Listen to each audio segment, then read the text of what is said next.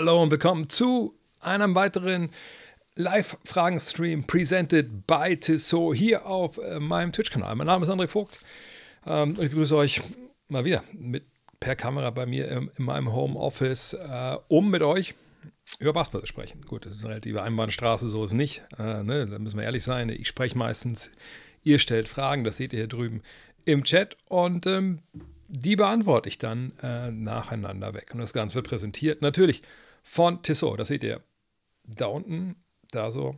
Das ist jetzt hier oben. Ihr seht es aber auch ziemlich bei jedem Spiel, was ihr von der NBA schaut, weil immer wieder eingeblendet wird: hey, Tissot, offizieller Zeitnehmer von der besten Basketballliga der Welt. Und dann fragt ihr euch: ja, gut, das ist ja vielleicht auch nicht so, nicht so schwer, ne? Da ist sicherlich mehr Geld im Spiel. Bei der FIBA sind sie auch Zeitnehmer. Ne? Also irgendwas werden die schon können. Und in dem Fall können sie natürlich mit Zeit umgehen und Zeit nehmen und einfach selbst diesen hochanspruchsvollen Weltbasketballverband und der besten Basketball der Welt einfach Sachen hinhauen, die aber funktionieren. Denn darum geht es ja im Leben. Ne, ihr könnt euch die Köpfe heiß reden, welche Technikfirma ihr besser findet oder ne, wer vielleicht euch mehr zusagt vom Design. Am Ende des Tages muss es funktionieren. Und Tissot funktioniert. Nicht nur bei der MBA, auch bei mir ne, mit der T-Touch Connect Solar. Das ist die Uhr, die ich nicht mehr missen möchte in meinem Leben. Ne? Smarte Features, Aussehen, das auch meinem Vater, und das sage ich jetzt ohne irgendwie ähm, meinen Vater direkt zu treten, nicht stimmt mir fern, aber mein Vater ist natürlich jemand gewesen, der, der ist mit 86 letztes Jahr gestorben, der hatte nicht viel am Hut, durch Computer am Handgelenk. Ne? Der wollte, das war ein einfacher Mann im Sinne von, ne? der, der war hier bei, beim großen Autohersteller auf der anderen Seite vom Mittellandkanal hat er gearbeitet. Ne? Der hat Wertarbeit geschätzt und der fand die Uhr auch gut.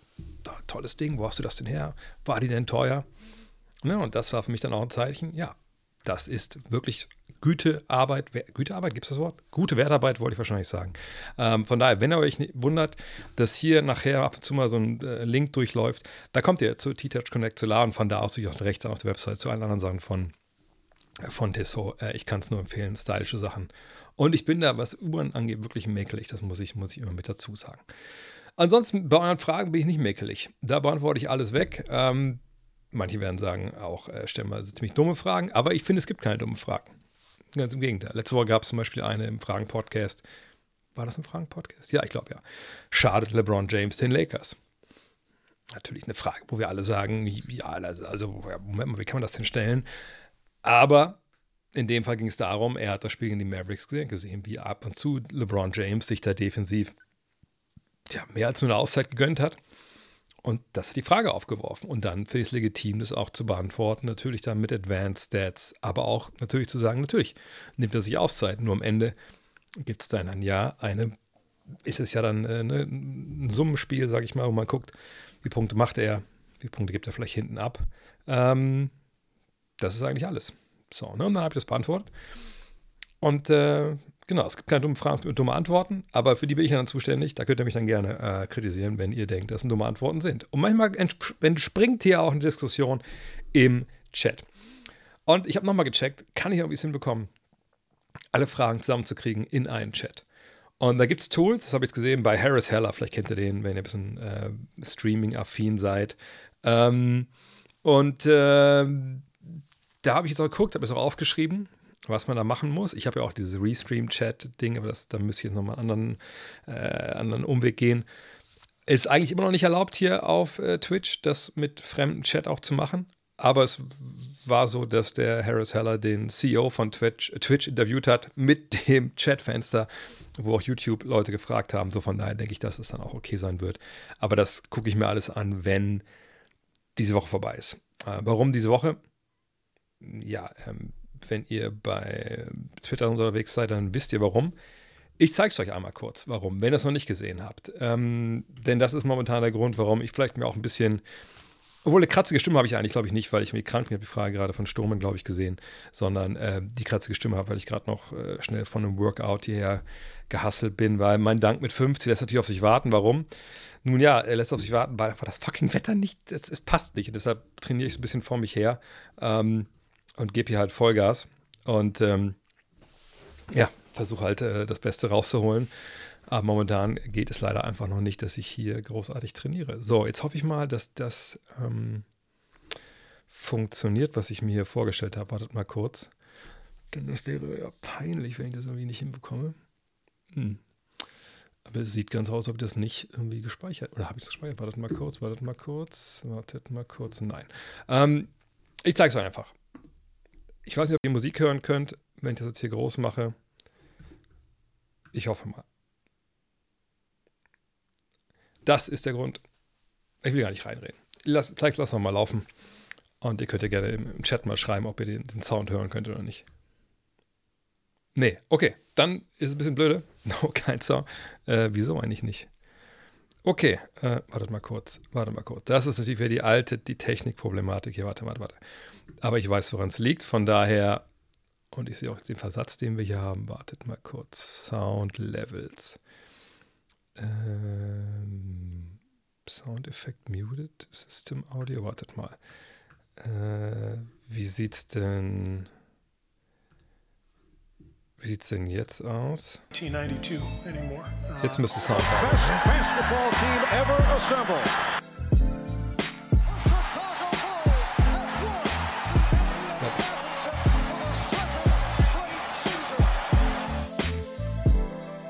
Magic, you're the most valuable player Maybe you'll see me back, maybe you won't, but I'll remember the, all these good times this afternoon. I'd like to thank you for sharing this with me.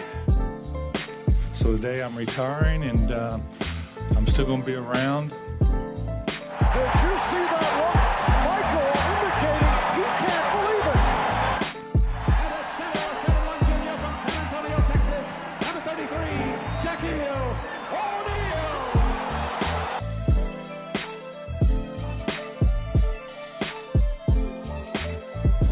da stoppe ich das Ganze mal.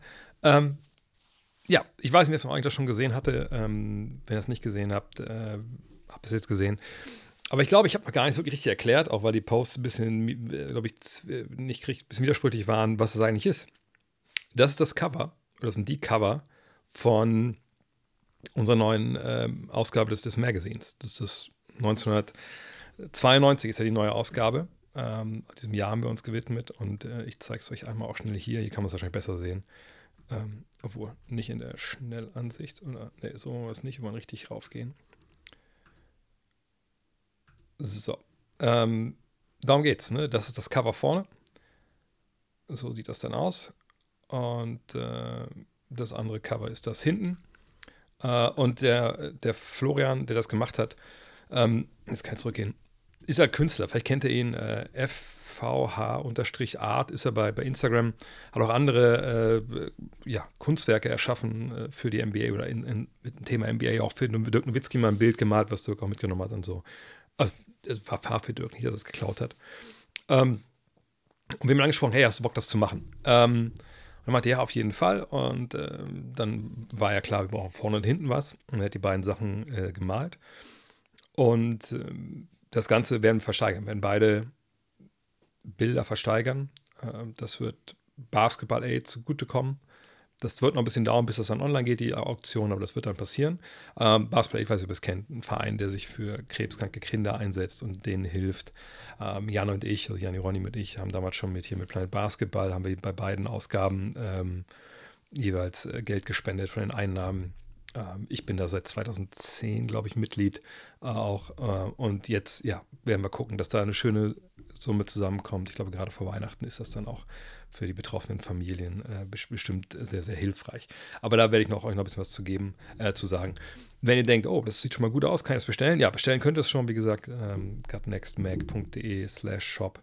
Ähm, würde mich freuen, denn jede Vorbestellung hilft uns halt auch ähm, anständig, also genug Ausgaben zu ähm, bestellen und warum bin ich, sagt, ein bisschen angeschlagen, also angeschlagen im Sinne von, von mental. Wir haben morgen jetzt Abgabe. Ich habe den letzten Text jetzt noch fertig äh, oder schreibe ich jetzt noch fertig, natürlich heute Abend nicht mehr, äh, sondern morgen. Und dann ist es durch. So, und dann habe ich wieder Zeit, mich um die technischen Sachen zu kümmern, etc. pp. Ähm, und dann äh, denke ich, werde ich auch hier mal einiges verändern, vielleicht ein bisschen am Layout und so. Aber da ähm, stay tuned, was das angeht. Kommen wir zu euren Fragen. Lange Präambel, aber jetzt der Laden hier auch ein bisschen voll äh, mit Leuten. Wer wäre Stand jetzt der MVP? Also, äh, eigentlich ist das nicht meine Art, ne? Nach, ähm, nach was haben wir jetzt noch nicht mal 20 Spielen, äh, MVP zu, zu küren. Ähm, Von daher mache ich das auch nur ganz schnell. Ich würde mich dazu hinreißen lassen, dass es wahrscheinlich wieder Nikola Jokic wäre. Wenn wir sehen, wo die, die Nuggets da jetzt stehen bei 12 und 6. Ähm, obwohl Jamal Murray, wie viel war raus? Ich gucke mal gerade, ja, schon seit, seit elf Spielen raus ist. Und äh, wenn ich es richtig sehe, gibt uns Jokic gerade 29 Punkte, 13, äh, 28,8 Punkte, 13,4 Rebounds, 8,9 Assists und 2,0 Stocks. Gut, der Dreier fällt nicht, aber der Zweierbereich ist bei 64 Prozent. Da wüsste ich jetzt nicht, wer das unbedingt viel besser macht, ehrlich gesagt, unter den Umständen. Aber wie gesagt, nach 18 Spielen müssen wir da gar nicht, Jordan Poole, genau, äh, müssen wir da gar nicht drüber diskutieren. Ähm, Denkst du, die Lakers traden Dilo und Rui oder was könnte passieren? Ja, das ist natürlich eine große Frage jetzt gerade, die mit jeder, sagen wir mal hart wie es ist, mit jeder Blamage, die sich die, die Lakers da einfahren, jetzt natürlich auch zuletzt das Spiel ähm, gegen Utah was, glaube ich, ne? Ähm, wo einfach dann, ja, man einfach dann sagen muss, okay, also was, was passiert jetzt? Und es ist ja auch nichts, wo man jetzt denkt, ja, das ist ja aus dem Nichts hier ins, ins Wilde hinein spekuliert. Ähm, warum sollten die den Hachimura traden oder, oder Russell traden? Überhaupt jemanden traden? Vergangenes Jahr lief so gut, alle waren zufrieden, alle waren zufrieden mit der Offseason. Da müssen wir mal alle, glaube ich, die, die, äh, die Kirche im Dorf lassen. Ne? Ähm, das sind so Geschichten, ja, normalerweise würde man das vielleicht sogar sagen, beim normalen Team. Jetzt sind sie natürlich kein normales Team. Und na klar, die, wir können mal gucken, wie das aussieht hier in der Trade Machine. Die üblichen Verdächtigen, die man traden kann, das sind natürlich vor allem auch diese beiden Namen, die wir gerade gehört haben. Also, dass jetzt LeBron James und Anthony Davis, äh, wahrscheinlich auch Austin Reeves, denke ich mal, untouchable sind. Da können wir von ausgehen. Also muss die Ergänzungsspieler treffen. So, und da haben wir natürlich einige von. Ihr seht Hachimura da ganz oben. Uh, ihr seht Russell, ihr seht Gabe Vincent, der sicherlich noch, der noch nicht die, die ähm, ja, die Vorgaben erfüllt, die man an ihn hatte. Ähm, Jared Vanderbilt, äh, Torian Prince, ne, auch jemand wie Christian Wood, ob der, obwohl der genau wie Jackson Hayes eigentlich kein Geld verdient, das seht ihr dahinter. Jane Hood Scafino kann man auch nennen als Rookie. So. Ähm, aber es gibt dann einige Sachen, die ein bisschen erschwerend hinzukommen. Also Rui Chimura ist erst am 15. Januar zu traden. Jetzt kann man sagen, gut, ist ja kein Problem, kann man ja warten. Trading Deadline ist ja im Februar. Ja, kann man auch. Nur wenn man jetzt erwartet, da passiert was so zum 15.12., wenn die allermeisten Free Agent des Sommers ähm, Free Agent werden, oder getradet werden dürfen, ja, da ist es dann ohne den Kollegen Hachimura. So, und das Ding ist ja immer, man muss ja irgendwen finden, der denkt, Hachimura oder Russell oder Vanderbilt oder sonst wer, ja, Mann, den würden wir gerne haben. Und dafür schicken wir einen brauchbaren Spieler äh, in eure Richtung. Oder wir nehmen die Spieler, weil die passen besser bei uns rein als der Spieler bei uns, der auch nicht so wirklich gut reinpasst. Aber das ist dann besser. Und das ist nicht so leicht zu finden. Ne? Ähm, es gibt ja, natürlich kann man sich Ideen überlegen, aber mir fällt ehrlich gesagt jetzt nicht so ein großer Top-Trade jetzt irgendwie ein. Ich, ich weiß, dass Kollegen in den USA, die dann doch mal so ein bisschen äh, die, die Blogger und so, diese Aggregator werden die immer genannt, äh, triggern wollen, die dann ne, aus deren Podcast von denen Sachen rausschneiden und die dann wieder vervielfältigen oder halt in ihren Blogs schreiben die spielen dann gern mit ein paar größeren Namen, die sagen dann sowas, ja, was, wenn Kyrie keinen Bock mehr hat, dann packen die, den, packen die dann ein Paket für Lakers zusammen, äh, für, die, für die Mavs zusammen. Das sind aber alles Sachen, die so ein bisschen, äh, laut Champs muss Reeves im Paket sein, äh, wenn man Lawinen, Lawinen möchte. Ja, na klar, äh, natürlich, wie gesagt. Ähm, und äh, wie gesagt, jemand wie Reeves, immer klar, jeder, der sieht, die Lakers wollen irgendwie müssen bist ja auch in keiner starken Verhandlungsposition, wenn deine Saison jetzt zwischendurch so einen Bach untergeht.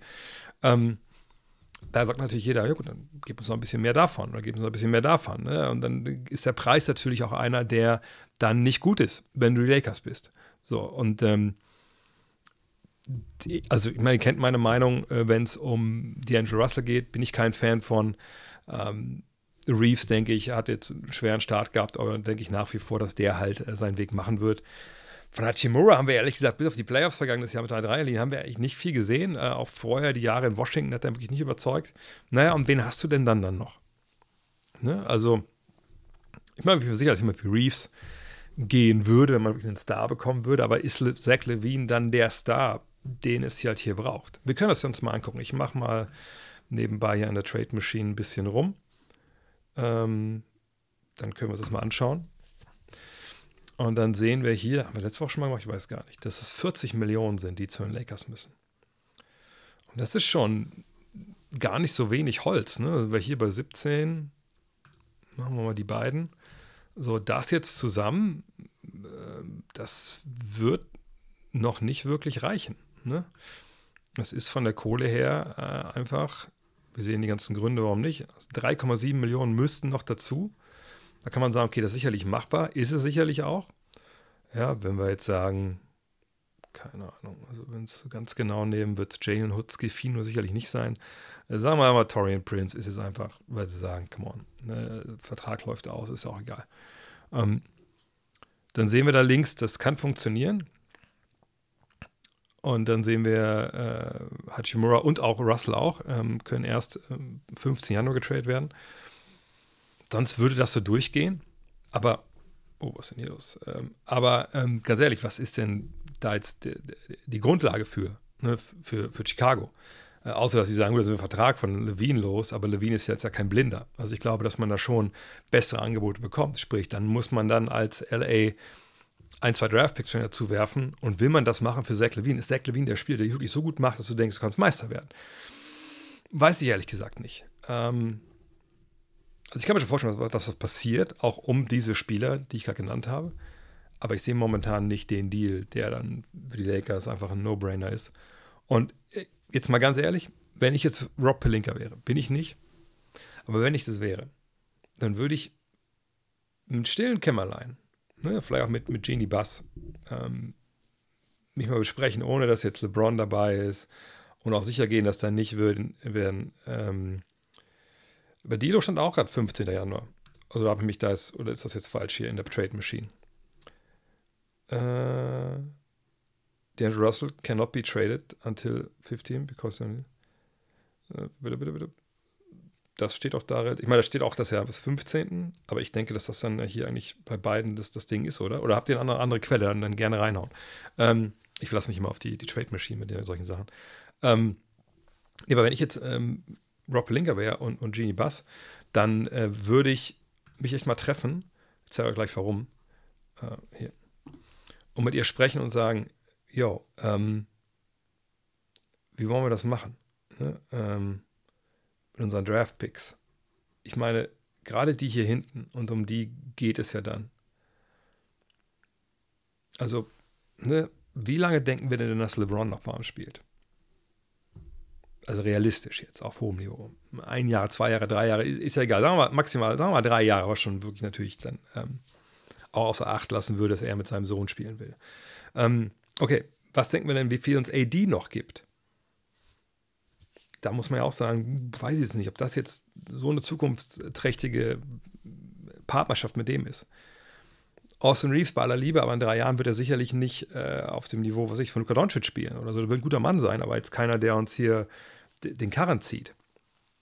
Also warum sollen wir jetzt eigentlich, ne, wenn es um, um so Picks geht, in, dem, in der Range dann 28, 29, 30, warum sollen wir da Picks abgeben für eine Zeit, wo wir nicht wissen, wie unsere Mannschaft aussieht, für einen Spieler, der augenscheinlich der beste Spieler eines Meisterschaftsteams sein kann.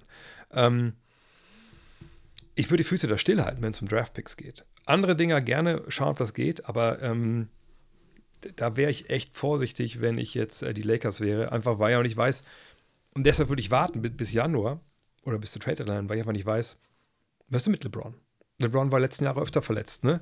Ähm, wenn er jetzt irgendwas mal so Schweres tut, ich habe gerade dann so, so, einen Deal gemacht, der aber ohne LeBron keinen Sinn macht, da habe ich meine eigene Zukunft verbaut, ohne dass ich jetzt in, im Hier und Jetzt dafür irgendwelche Benefits habe. Von daher, ähm, ich würde warten auf jeden Fall. Äh, äh, äh. Für das In-Season-Tournament bisher deine Erwartung. Ist die NBA auch zufrieden, wie es bisher aufgenommen, ernst genommen wurde?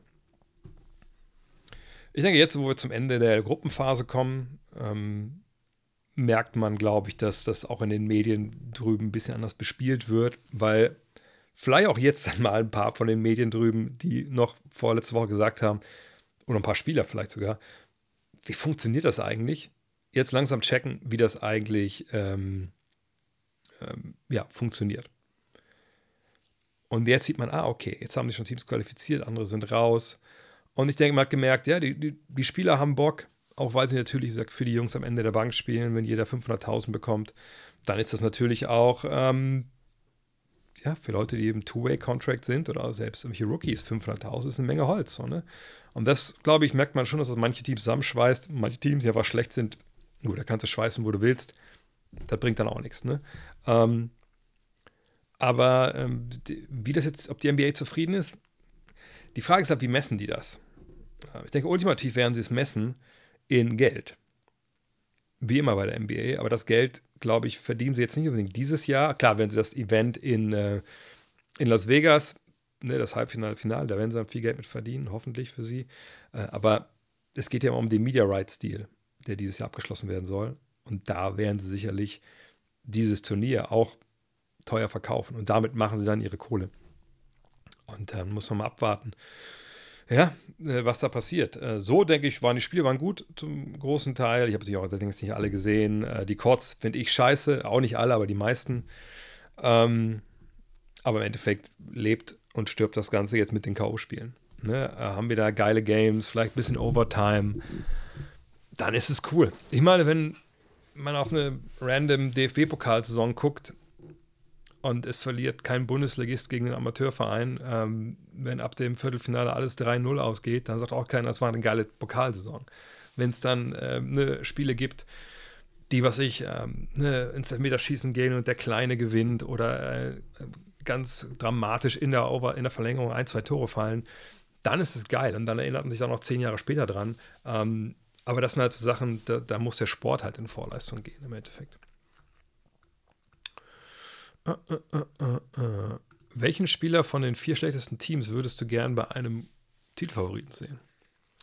Vier schlechtesten Teams, dann muss ich mal gucken, welche das überhaupt gerade sind. Das habe ich gar nicht so parat. Ähm also die vier schlechtesten Teams sind Detroit mit zwei Siegen, ja, Washington mit drei Siegen, Memphis mit drei und die Spurs mit drei.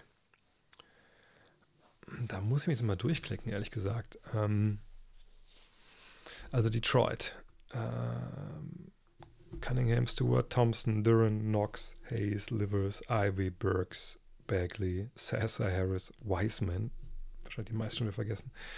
Ähm, Umude, nie gehört. Jared Roden, Malcolm Casalon.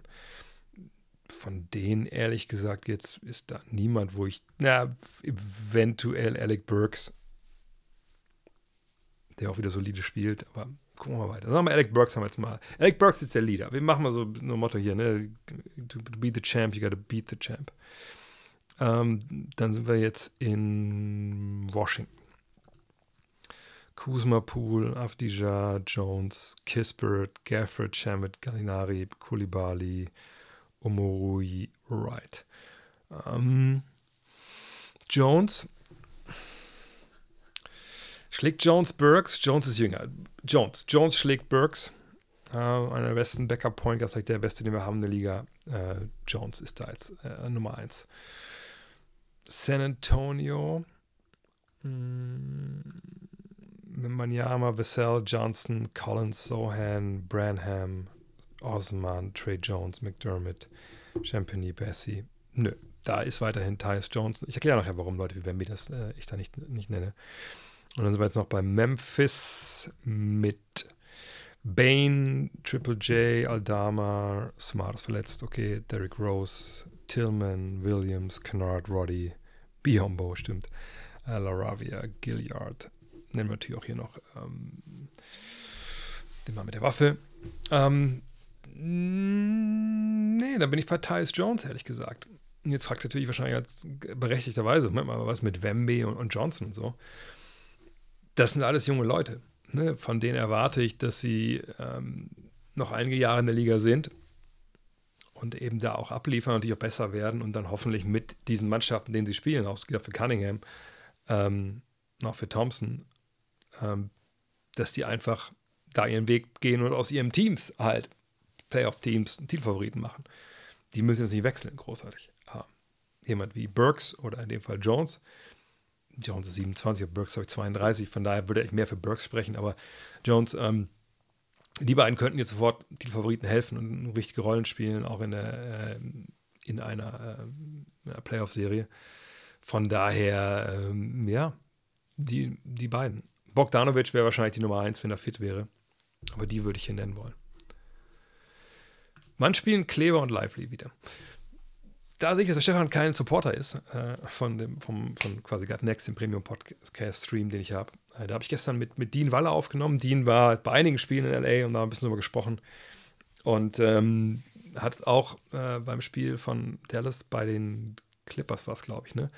Hat sich äh, mit Daniel Tyson unterhalten, gute Viertelstunde haben wir darüber gequatscht und auch was, was er so erzählt und was die Eindrücke von, von Dean sind. Ähm, dann aber ist er zwischen den Kabinen so ein bisschen hin und her und hat dann aber auch Maxi Kleber äh, noch abgefangen, der da immer noch verletzt war, immer noch mit so einem Stiefel rumläuft.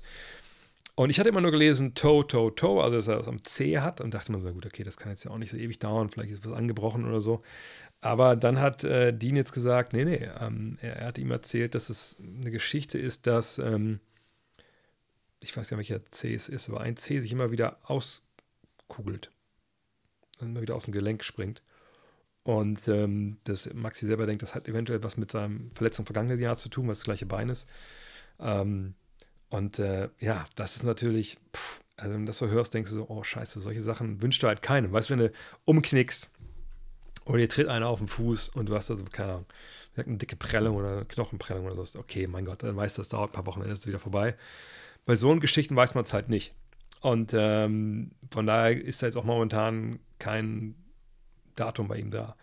Was Lively angeht, da gucke ich ja genauso wie ihr, entweder bei Roto World oder ich gucke bei, ähm, aber Roto World nervt mich, weil ich da meine Adblocker mal ausmachen muss und dann trotzdem nicht geht. Ähm, aber man kann natürlich auch bei BKRef reinschauen. Ich gucke mal, was da jetzt der aktuelle Stand ist. Da steht bei Lively Stay Today mit seinem Rücken. Ich glaube, er hat auch Backspasms gehabt, oder? Ähm, von daher bei Rückengeschichten weiß man nicht, das, das kann schnell gehen. Äh, ist ja meistens Muskulatur sich verhärtet oder so. Äh, von daher mal abwarten. Wird Franz Wagner dieses Jahr All-Star und sollte Moritz Wagner mehr Minuten bekommen? Zuerst zu Moritz. Moritz spielt eine grandiose Saison. Ähm, ne, also, ich habe sogar schon Fragen bekommen: Hat er vielleicht die Chance auf den Most Improved Player oder sogar äh, Best Six Man? Auch da ne, nach 15, 16, 17, 18 Spielen ist es vielleicht ein bisschen sehr früh, ähm, darüber zu sprechen. Aber natürlich äh, macht er da einen sehr, sehr guten Job und wenn er solche Spiele hat wie gegen Boston, und gegen Boston hat er immer irgendwie Chip on his shoulder, äh, habt ihr auch vielleicht auch in einem Post-Game-Interview von ihm gehört, äh, da muss man sagen, ja, da geht natürlich einiges. Ähm, aber wie gesagt, für die Awards ist es zu früh. Ähm, sollte jetzt mehr spielen? Ähm, ich meine, sie gewinnen ja Spiele. Haben sie hat sieben Spiele, acht Spiele in Folge gewonnen. Ich frage mich, warum man da irgendwas ändern sollte. Äh, klar, kann man immer gucken, wo man optimieren kann. Und vielleicht spielen sie noch besser, wenn äh, Franz äh, Moritz Wagner startet. Aber ich denke, die haben die Rotation ja sehr gut austariert. Ähm, dass ich jetzt nicht wüsste, warum man da jetzt unbedingt dran, dran rumdoktern äh, sollte. Äh, zumal ich denke, dass äh, Moritz mit seiner Rolle, die er so hat, ja auch im Endeffekt als Scorer, ne, er ist jetzt der viert, wir können es mal angucken hier, ist der viert äh, beste Scorer der Magic. Ähm, das, glaube ich, passt ganz gut, wenn er von der Bank kommt und da so einen Scoring-Punch gibt. Ähm, ihr seht Cole Anthony, das ist ja ganz ähnlich bei ihm mit den 15 Punkten, die er da bringt. Und das finde ich eigentlich eine ganz, ganz gesunde Aufteilung, wenn du vorne zwei Starter hast mit Banquero und, und Wagner, die beide knapp 20 machen. Ähm, natürlich gehen nicht beide runter, wenn dann die, die Bank reinkommt, äh, aber ne, dass man da die, die, das gut hinbekommt mit den Rotationen, ähm, das ist halt wichtig. Äh, wir sehen aus Wendell Carter Jr. ja jetzt auch ne, länger nicht dabei war. Ähm, und äh, von daher, nee, das ist alles, ist alles gut. Sie haben Überangebot auch mit, mit langen Leuten, wenn alle fit sind. Mal gucken, wie sie es eh löst. Ähm, ich denke nicht, dass Moritz da mehr Minuten bekommen muss. All-Star, ihr habt es vielleicht gesehen, die Dreierquote von Franz natürlich nicht, nicht toll. Ähm, und nochmal, also keiner, weder Banquero noch Franz Wagner werden direkt reingewählt werden von den Fans. Äh, also ich meine, wäre schön, wenn Deutschland sich mal irgendwie einen Ruck durch Deutschland gehen könnte und alle würden dann nicht gehen und aber sagen, komm, wir stimmen mal für die Kollegen ab. Aber es passiert halt nicht. Ne? Damals bei, äh, wie heißt er? Sasa Pachulia hat fast geklappt mit Georgien. Eigentlich müsste Deutschland das hinkriegen, aber irgendwie, irgendwie auch nicht. Naja, ist auch egal, ähm, weil wahrscheinlich wird es eh über die äh, Coaches gehen. Und dann, denke ich, wird sich das ein bisschen auscanceln und dann, wahrscheinlich werden es beide nicht werden. Aber klar, er ist, das habe ich auch vor der Saison schon gesagt, der ist jemand, der sich im Dunstkreis des All-Star-Games äh, bewegen wird dieses Jahr. Und er ist spielerisch natürlich ein All-Star. Nur, es wären halt nur 24. Und wir haben momentan eine Menge mehr Leute, finde ich, die, die diesen Status halt eigentlich innehaben. Von daher müssen wir abwarten, wer ist noch verletzt und, so. Also All-Star ist eh, All-Star ist der, nochmal, das sage ich jedes Jahr und ich sage es gerne auch in jedem Stream, bis es jeder mal gehört hat. Und hoffentlich auch glaubt. Der Status All-Star, und ihr könnt alle trinken, wenn ihr eure Bingo-Karte bei Hand habt und das letzte Feld, das euch fehlt, ist der überbewertetste NBA-Status, den es gibt. Wenn euch jemand erzählt, das ist das Spiel der Besten, das sind die besten 24 Spiele der Liga und das ist die höchste Währung, die man so als Spieler bekommen kann, dann müsst ihr demjenigen sagen, es tut mir wahnsinnig leid, du bist falsch informiert. Die höchste Währung, die es gibt, sind die drei All-NBA-Teams. Das sind auch nur 15 Plätze, die es da gibt. Da geht es auch ne, Conference-übergreifend. Das sind die besten Spieler. All-Star Game ist ein Popularitätswettbewerb, der eigentlich nichts aussagt. Punkt. Ich bin ganz ruhig geblieben. Ich bin selber stolz auf mich. Ähm, kommt nicht oft vor. Warum schicken Teams ihre Rookies in die G-League? Kann man sich dann. Warum schicken Teams ihre Rookies in die G-League? Kann man sich nicht besser entwickeln, wenn man direkt gegen die Besten spielt? Das kommt immer auf dich an als Rookie. Wenn du jemand bist, der sein Ding durchzieht in der Liga, der angekommen ist, der weiß, was er macht, dem das alles nicht zu schnell ist und, und äh, der wirklich sein Ding macht, aber macht, machst halt ein paar Fehler so, weil du halt ein junger Spieler bist, ja, dann wäre, wäre es wahrscheinlich eher nachteilig und ein bisschen kontraproduktiv, dich in die G-League zu schicken. Wenn du aber jemand bist, dem das alles zu schnell ist. Sagen wir mal, du kommst aus, aus einem College vielleicht, wo du jetzt nicht unbedingt so die mega krasse, äh, in deiner Conference zumindest mega krasse Konkurrenz hattest. Also was ich, hattest nicht die großen Athleten da, ähm, oder wenn du ein Big Man warst, du hattest nicht andere Seven-Footer, gegen die du gespielt hast. Was ist dann wichtiger? Ne, dass du in der NBA spielst und erstmal überhaupt gar nicht zurechtkommst und irgendwie Selbstvertrauen verlierst äh, und irgendwann dich gar nichts mehr traust, weil Selbstvertrauen ist ein Riesenthema äh, im Mannschaftssport. Oder ist es sinnvoll zu sagen, nee, Mann, komm, wir schicken dich runter, hol dir da ähm, dein, äh, dein Selbstvertrauen, ne? du kriegst mehr Minuten, du kriegst mehr Abschluss, kriegst auch mehr Wiederholungen. Und dann, wenn wir denken, du bist bereit, kommst du wieder hoch. Dann gibt es natürlich auch die Situation, welche Mannschaft, über welche Mannschaft sprechen wir? Sprechen wir über ein Team, was ich, die Warriors, mit, wie damals mit Kuminga und Moody. Das ist noch nicht so lange her. Die wollten die ganze Zeit Meister werden. Äh, Macht es dann Sinn, Jonathan Kuminga und Moses Moody und so Wiseman mitzunehmen zu jedem Spiel von der ersten, sag ich mal. Aber die spielen dann halt nicht gut und verlieren dir Spiele. Das kannst du dir nicht leisten, dann kannst du die nicht aufstellen, dann kriegen die noch weniger Minuten und dann sitzen die nur rum. Ähm, gab ja mal dieses schöne Bild vom, vom Busfahrer. Ähm, da hat man früher vom Busfahrern gesprochen in der Bundesliga hier, wenn die Deutschen nur mitgefahren sind mit dem Bus und dann das ganze Spiel zuguckt haben und sie wieder nach Hause gefahren. Da glaube ich, lernst du nicht so viel. Dann spielst du ja auch nicht gegen die Besten, du wärmst dich neben den Besten auf. Und wenn es gut läuft und ein Team mit 20 führt, das waren zum Beispiel meine beiden ersten Jahre in der Bundesliga, zweiten Bundesliga, dann darfst du mal aufs Feld kommen und dann freust du dich, dass du da, während alle anderen abschalten, noch ein paar Minuten kriegst und jetzt auch nicht weißt, muss jetzt die Plays laufen oder kann ich auch einen wilden Wurf nehmen, weil wir haben eh schon verloren. Ähm, von daher ist das immer eine, eine, sehr, sehr individuelle Entscheidung. Aber na klar, wenn es Minuten gibt, wenn das Selbstvertrauen stimmt dieses Spielers, dann bei all means spielen der NBA. Aber wenn es andere ne, Probleme gibt, dann geh dahin, wo du Basketball spielen kannst. Denn rumsitzen und aufwärmen hat noch niemanden, glaube ich, äh, wirklich gut gemacht. Was lief da bei den Clippers falsch, dass man sich von DeAndre Jordan und ähm, Reggie Jackson aus der Halle schießen lässt? Ich habe das Spiel nicht gesehen, deswegen kann ich da jetzt nicht im Detail drüber sprechen.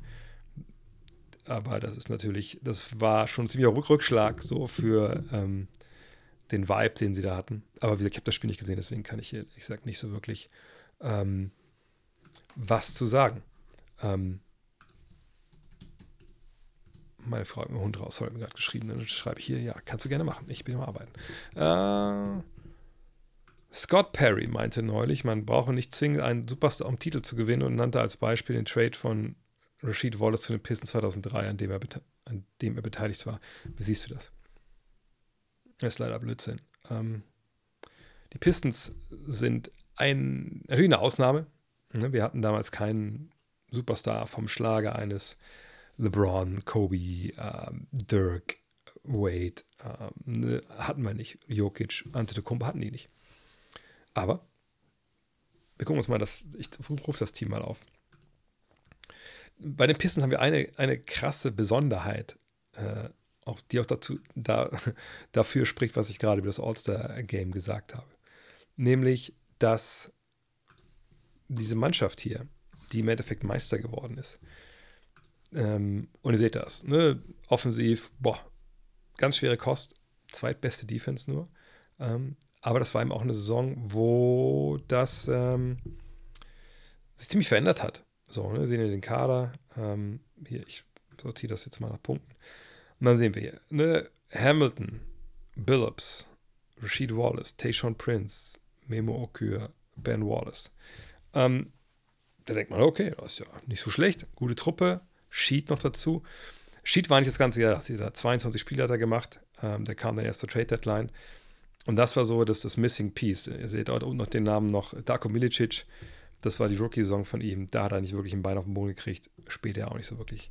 Ähm, aber was ich jetzt meinte mit dem Sonderfall ist, zu dem Zeitpunkt, als sie Meister geworden sind, wenn mich nicht ganz täusche, ist keiner, war keiner von denen, ähm, bis auf Wallace, jemals All-Star. So. Und dann gucken wir bei Rip Hamilton rein. Dreimal All-Star.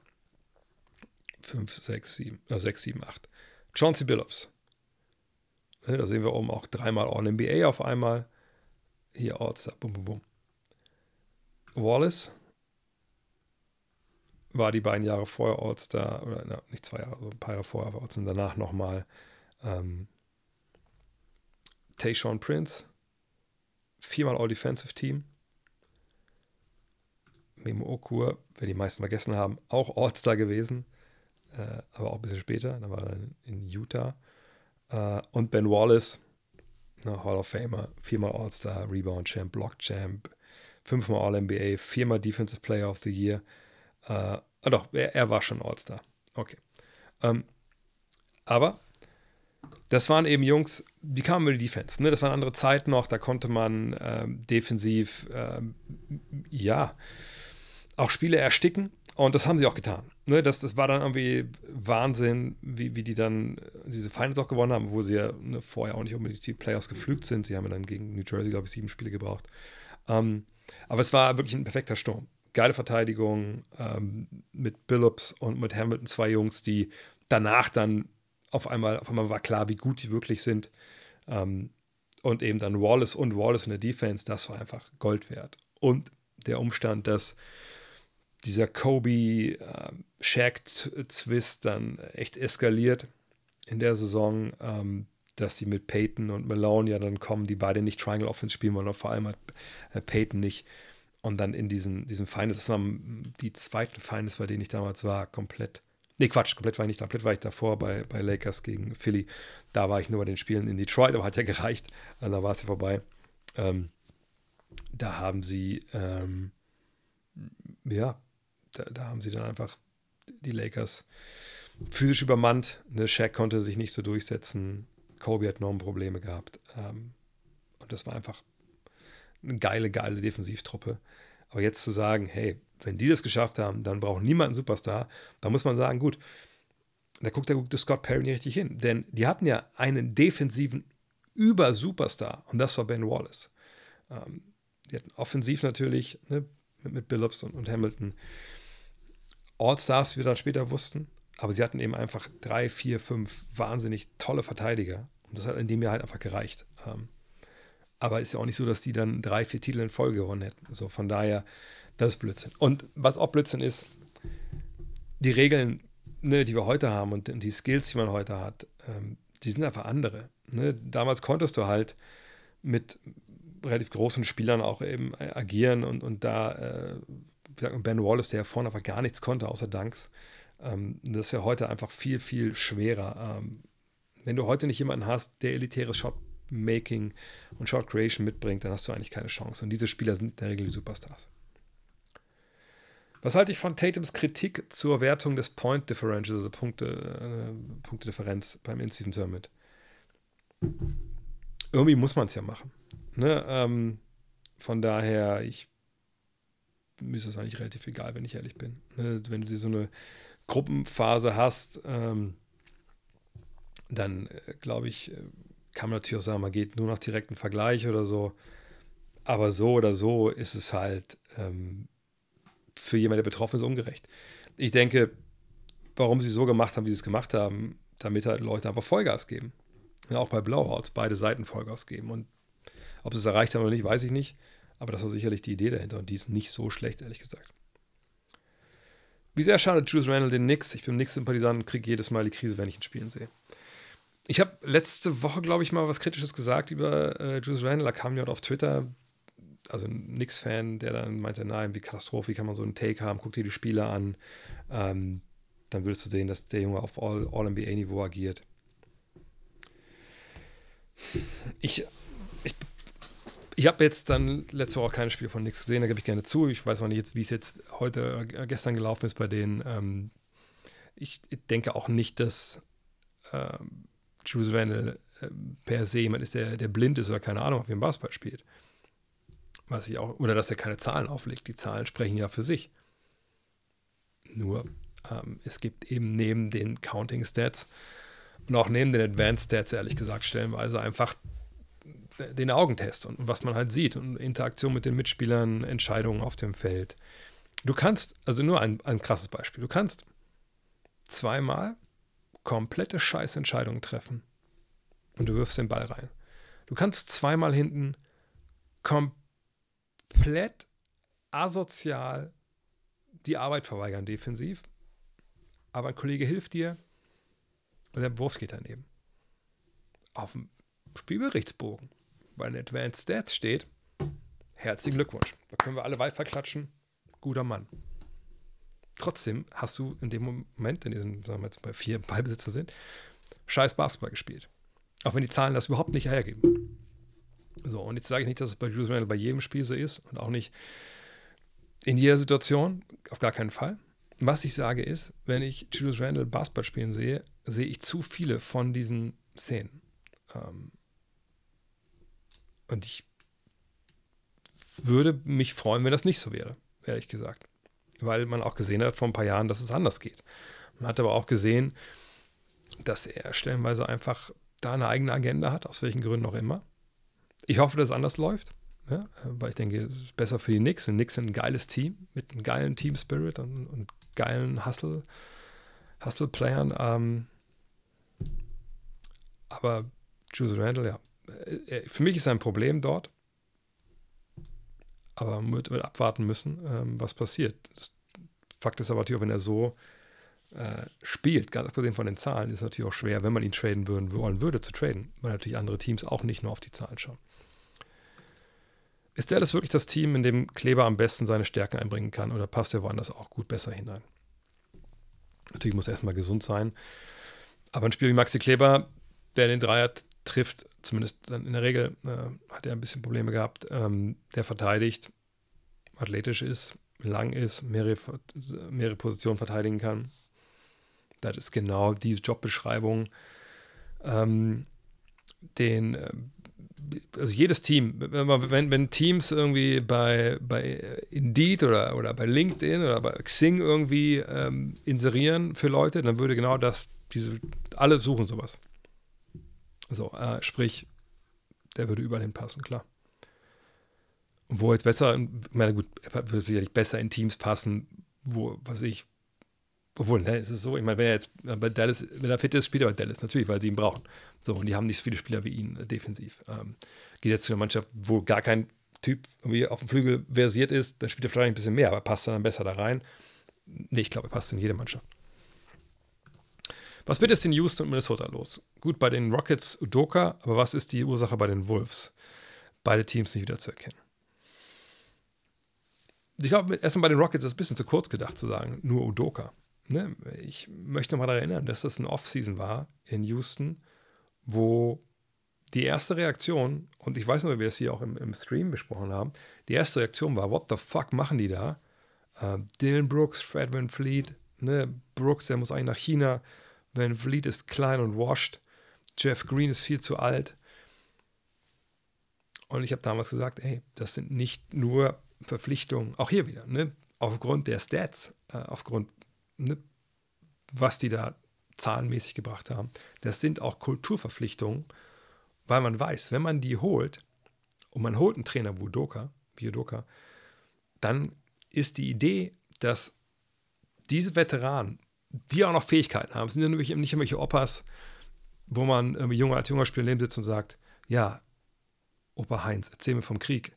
Ne? Sondern das sind Jungs, wo du sagst, hey, ich bin der Lehrling, ich möchte mal ganz gerne deinen Platz haben, aber du kannst ja auch noch zocken, von daher, wir betteln uns im Training, ne, ich lerne von dir, ähm, wir zusammen ne, wollen lernen, die beste Mannschaft zu sein. Genau, nur Liebe für Uncle Jeff. Ähm, und das, sagt diese Veteranen, die einfach Bock haben, mit Udoka, der eben auch jemand ist, das haben wir in Boston ja auch schon gesehen, der packt die Spiele halt nicht in Watte. Das ist ja an sich auch nicht, das ist ja auch kein Erfolgsrezept. Ich meine, ich kann es ja als, weil ihr und ich, wir können nicht in die NBA-Kabine gehen, alle anschreien und erwarten, dass sie einen guten Basketball spielen. Du musst eine gute Strategie haben, du musst eine gute Ansprache haben, du musst natürlich ähm, Rückendeckung in der Mannschaft haben für die Sachen, die du machst. Aber wenn dann drei Veteranen kommen, oder die haben auch noch den, wie heißt der Kollege aus äh, äh Phoenix im letzten Jahr, egal, äh, wichtig sind die drei, die ich genannt habe. Und die da hast, vielleicht auch noch einen Boban hast und die alle sagen, ja Mann, der Kollege hat recht. Ne? Und die auch im Training mitziehen, gerade so im, Trainingslager werden ja die Grundlagen gelegt. Dann kannst du halt eine Kultur erschaffen. Davon, das ist ja das, dieses Kultur erschaffen. Ähm, Kultur erschaffen heißt nicht, wir werfen den Ball in den Korb. Kultur erschaffen heißt, wir tun das Richtige, um dahin zu kommen, dass wir die Würfe kriegen, die dann auch treffen. Und noch viel wichtiger, dass wir defensiv eben so füreinander einstehen und Vollgas geben, dass wir eben auch Spiele gewinnen. So, playing winning basketball.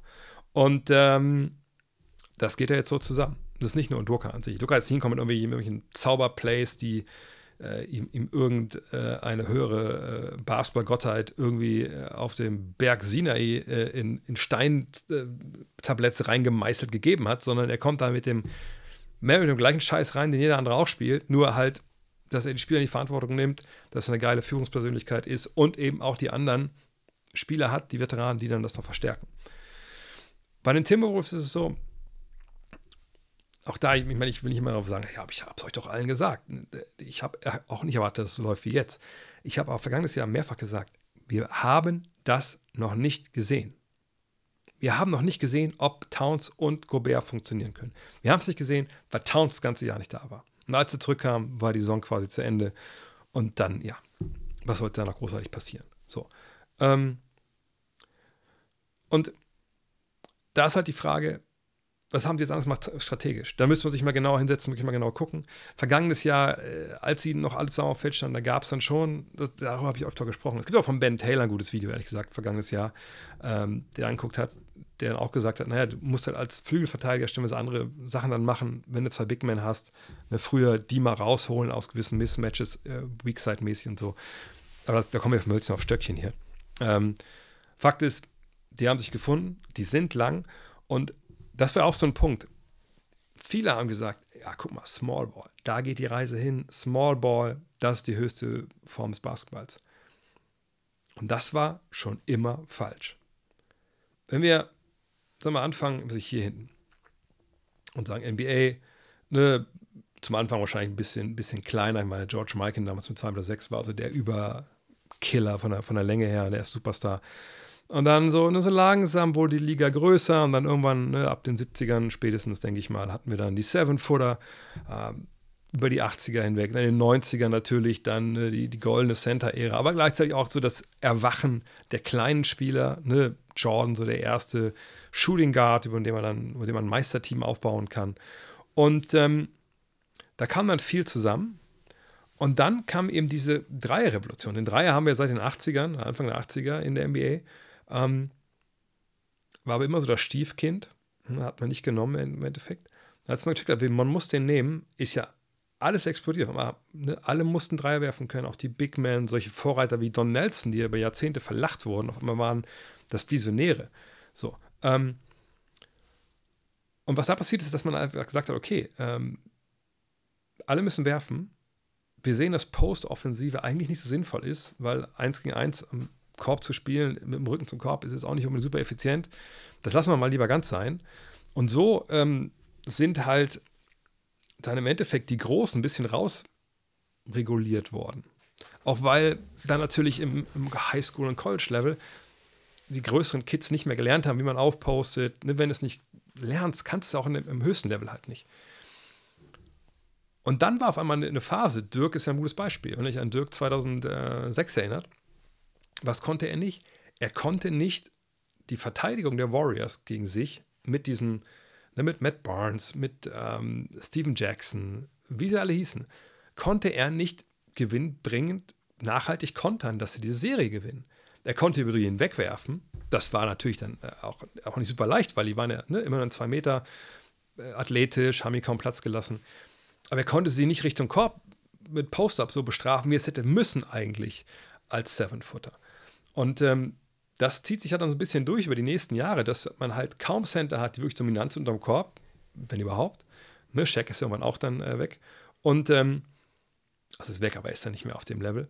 Ähm, und außer meine ich 2006 mal 2007 natürlich gegen die Warriors. Ähm, und dann geht es hin, okay, auch mal alle müssen werfen können. So. Und dann merkt man, okay, aber ich kann auch noch kleiner spielen, weil wenn mich nicht keiner bestrafen kann, wenn ich hinten klein spiele, ich aber vorne die Dreier werfe, dann gewinne ich das Spiel. Und das war dann irgendwann Small Ball. Ich komme hin, fünfmal aufs Feld, was, was Don Nelson wollte. Ich habe mal ein Interview mit Donny Nelson gemacht, der genau das beschreibt. Ähm, könnt ihr auch noch finden bei mir im Premium-Stream. Ähm, und da war aber schon klar, was ist besser als fünf Mann auf dem Feld, die alles können, die 2,1 Meter eins groß sind? Richtig. Fünf Mann auf dem Feld, die alle 2,8 Meter acht groß sind. Oder fünf Mann auf dem Feld, die alle mindestens 2,10 Meter zehn groß sind. Oder halt ein Point Guard, der 2 Meter ist und der Center ist 2,11, aber die können das trotzdem alle. Natürlich gibt es dann Variationen, ne? sind die auch alle athletisch genug, etc. pp. Aber am Ende des Tages ist es so, Small Ball war erstmal nur eine, eine also man wusste, wie man Basketball spielen muss, um zu gewinnen. Sagt, alle können alles. An dem Punkt sind wir noch nicht. Ne? Also nicht jeder kann dribbeln, nicht jeder kann aus dem Dribbling passen, etc. Aber alle können alles. Da wollen wir hin. Und der Weg dahin war erstmal zu sagen, okay, wir werden halt kleiner, dann haben wir mehr Spieler, die das können. Und jetzt geht die Kurve aber für die Liga wieder größer, einfach weil mehr Spieler in die Liga kommen, die auch mit Größe dann sowas können. Weil natürlich, wenn wir sehen, dass Profis solche Sachen machen, dann suppt das nach unten halt durch. Deswegen haben wir zum Beispiel jemanden wie, wie Wembanyama jetzt, der natürlich diesem Ideal super nahe kommt. Ich denke auch nicht, dass wir in 20 Jahren sitzen und sagen, ja, also ich schon mal eh nicht mehr, aber dass wir sagen, ja, guck mal, jetzt spielen hier fünf Wembis. Das war damals eine große Nummer, als einer in der Liga war, aber heutzutage spielt jeder so und jeder ist so groß. Natürlich nicht. Aber da, da möchte man hin. Und Small Ball war halt so eine Zwischenstufe. Wie kam ich jetzt gerade darauf? Weiß ich auch nicht mehr. Egal. Jedenfalls, ja, die Timberwolves, ach so, jetzt weiß ich warum. Die Timberwolves aber, jetzt haben natürlich mit Gobert jemanden, der nicht alles kann. Aber sie spielen halt groß mit diesen beiden Big Men. Und das ist für die jetzt keine so große Problematik, eben weil Carl Anthony Towns eben auch Dreier werfen kann und nochmal einen Low Post gehen kann. Und weil sie das Halbfeld halt auseinanderziehen mit den ganzen Werfern, eben auch mit Towns. Und dann hast du mit Gobert einen athletischen Rimrunner, der da halt auch äh, nach einem Block mal reinrollen kann.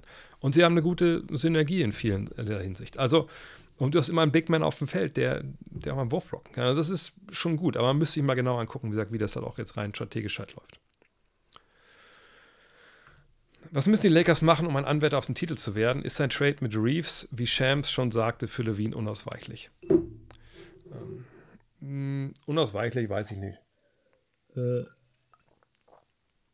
Natürlich würde einer wie Levine halt helfen. Mit seiner Präsenz äh, als Scorer, wenn er zum Korb geht, etc. Aber nochmal, ähm, ist das der richtige Mann jetzt für die Situation?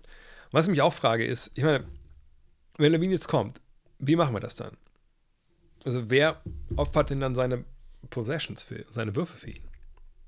Also wenn Reeves gehen würde in dem Trade und als Chicago würde die natürlich sofort machen, naja, dann, ähm, dann ist es halbwegs klar. Dann wird wahrscheinlich auch LeBron ein bisschen selber weniger vorne werfen. Ähm, aber ist das dann so, so eine Top-Lösung? Ich, ich weiß es nicht. Also ich glaube, für mich gibt es keinen Grund, das jetzt zu machen.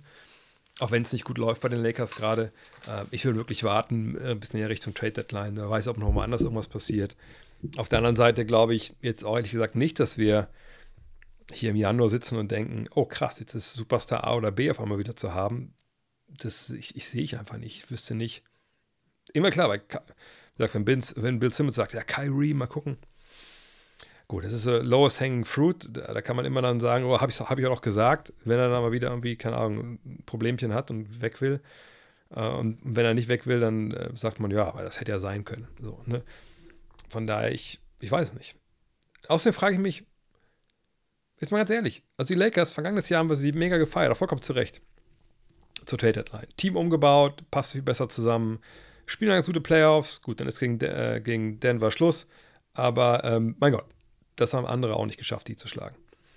Und jetzt gehen sie in den Song rein, eigentlich mit allem, was man so denkt, was sie, was sie brauchen. Ne, sie kriegen äh, Vincent, ich meine, wie wurde die Verpflichtung im Sommer gefeiert? Ne? Ähm, kriegen noch Christian Wood für wenig Geld, endlich eine Stretch Big jetzt klappt es nicht. Also, beides können wir ja nicht haben. Wir können nicht sagen, das ist, war eine geile Truppe vergangenes Jahr, best zusammengepasst, bla bla bla bla. Und jetzt sagen, nach 15 Spielen, Jetzt müssen wir aber einen, Star hier holen. Irgendwas stimmt ja da nicht. Ist es Coaching? Ich weiß, dass viele äh, Lakers-Fan Ham äh, da äh, ja im Endeffekt ähm, kritisch sehen. Weiß ich nicht, man muss, es ist immer schwer von außen das zu beurteilen.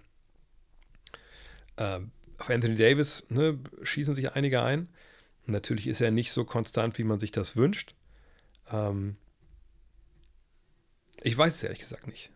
Äh, Verletzte haben sie, keine Frage. Ähm, aber alles in allem, ich, mir fehlt auch so ein bisschen, ich weiß nicht, vielleicht ist es auch grundsätzlich auch Verletzung, dass, dass da im Endeffekt, der, dass, dass so ein bisschen der, der Fluss halt fehlt. Auf der anderen Seite, sie stehen bei 10 und 8, also ich weiß nicht, wie viel, was wir von jetzt erwartet haben. Äh, ich meine, jetzt, heute stand jetzt, immer nachgeguckt sind, Vincent, Vanderbilt, Radish äh, und Hachimura raus, äh, wobei Radish Day-to-Day -Day ist warten wir es ab. Ich meine, Davis spielt mit 31, 12 und, und dann 3,9 Stocks, ja eigentlich auch auf dem Papier eine gute Saison, aber irgendwie gefühlt ist ja auch irgendwie up and down. Ich, ich denke ehrlich gesagt, dass diese, diese, diese Panik machen momentan bei den Lakers, da wollte ich eben darauf hinaus mit dem, mit dem Kadervergleich und so, auch ein bisschen übertrieben ist. Sagst 10 und 8, klar hat man jetzt krass auf den Sack gekriegt, die anderen Niederlagen waren auch stellenweise ziemlich hoch. Aber who cares? So, ähm, Ham ist, aber da würde ich mich interessieren, wenn du sagst, Ham ist der schlechteste Coach der Liga, woran machst du das fest? Ist die Rotation, äh, die, er, die er spielt, sind es defensive Prinzipien, äh, ist es Play Calling, wer sagt denn die Plays überhaupt an bei den Lakers? Das sind ja so Fragen, die man sich dann stellen müsste, wenn man jetzt über den, äh, über den Trainer hier den, den Stab bricht. Äh, und da muss ich sagen, weiß ich jetzt nicht, ob das so. Vergangenes Jahr haben sie ja viele Sachen richtig gemacht, die in den Jahren davor vielleicht nicht so richtig gut liefen. Ich finde es, ich finde schwer, das jetzt zu, zu beurteilen, auch so wenig Spieler mit den Verletzten, wie gesagt. Haben die Coaches Mitspracherecht bei Trades? Kommt immer darauf an, was das für ein Trade ist und natürlich auch, wie, wie, mal, wie fest der Coach im Sattel sitzt. Also jemand wie Greg Popovich in San Antonio wird natürlich immer involviert, weil die auch sehr da im Team Entscheidungen treffen. Ähm, Tom Thibodeau zum Beispiel, äh, vergangenes Jahr, vergangenes Jahr war es, äh, als Cam Reddish dahin getradet wurde, hat den danach nicht spielen lassen. Ähm,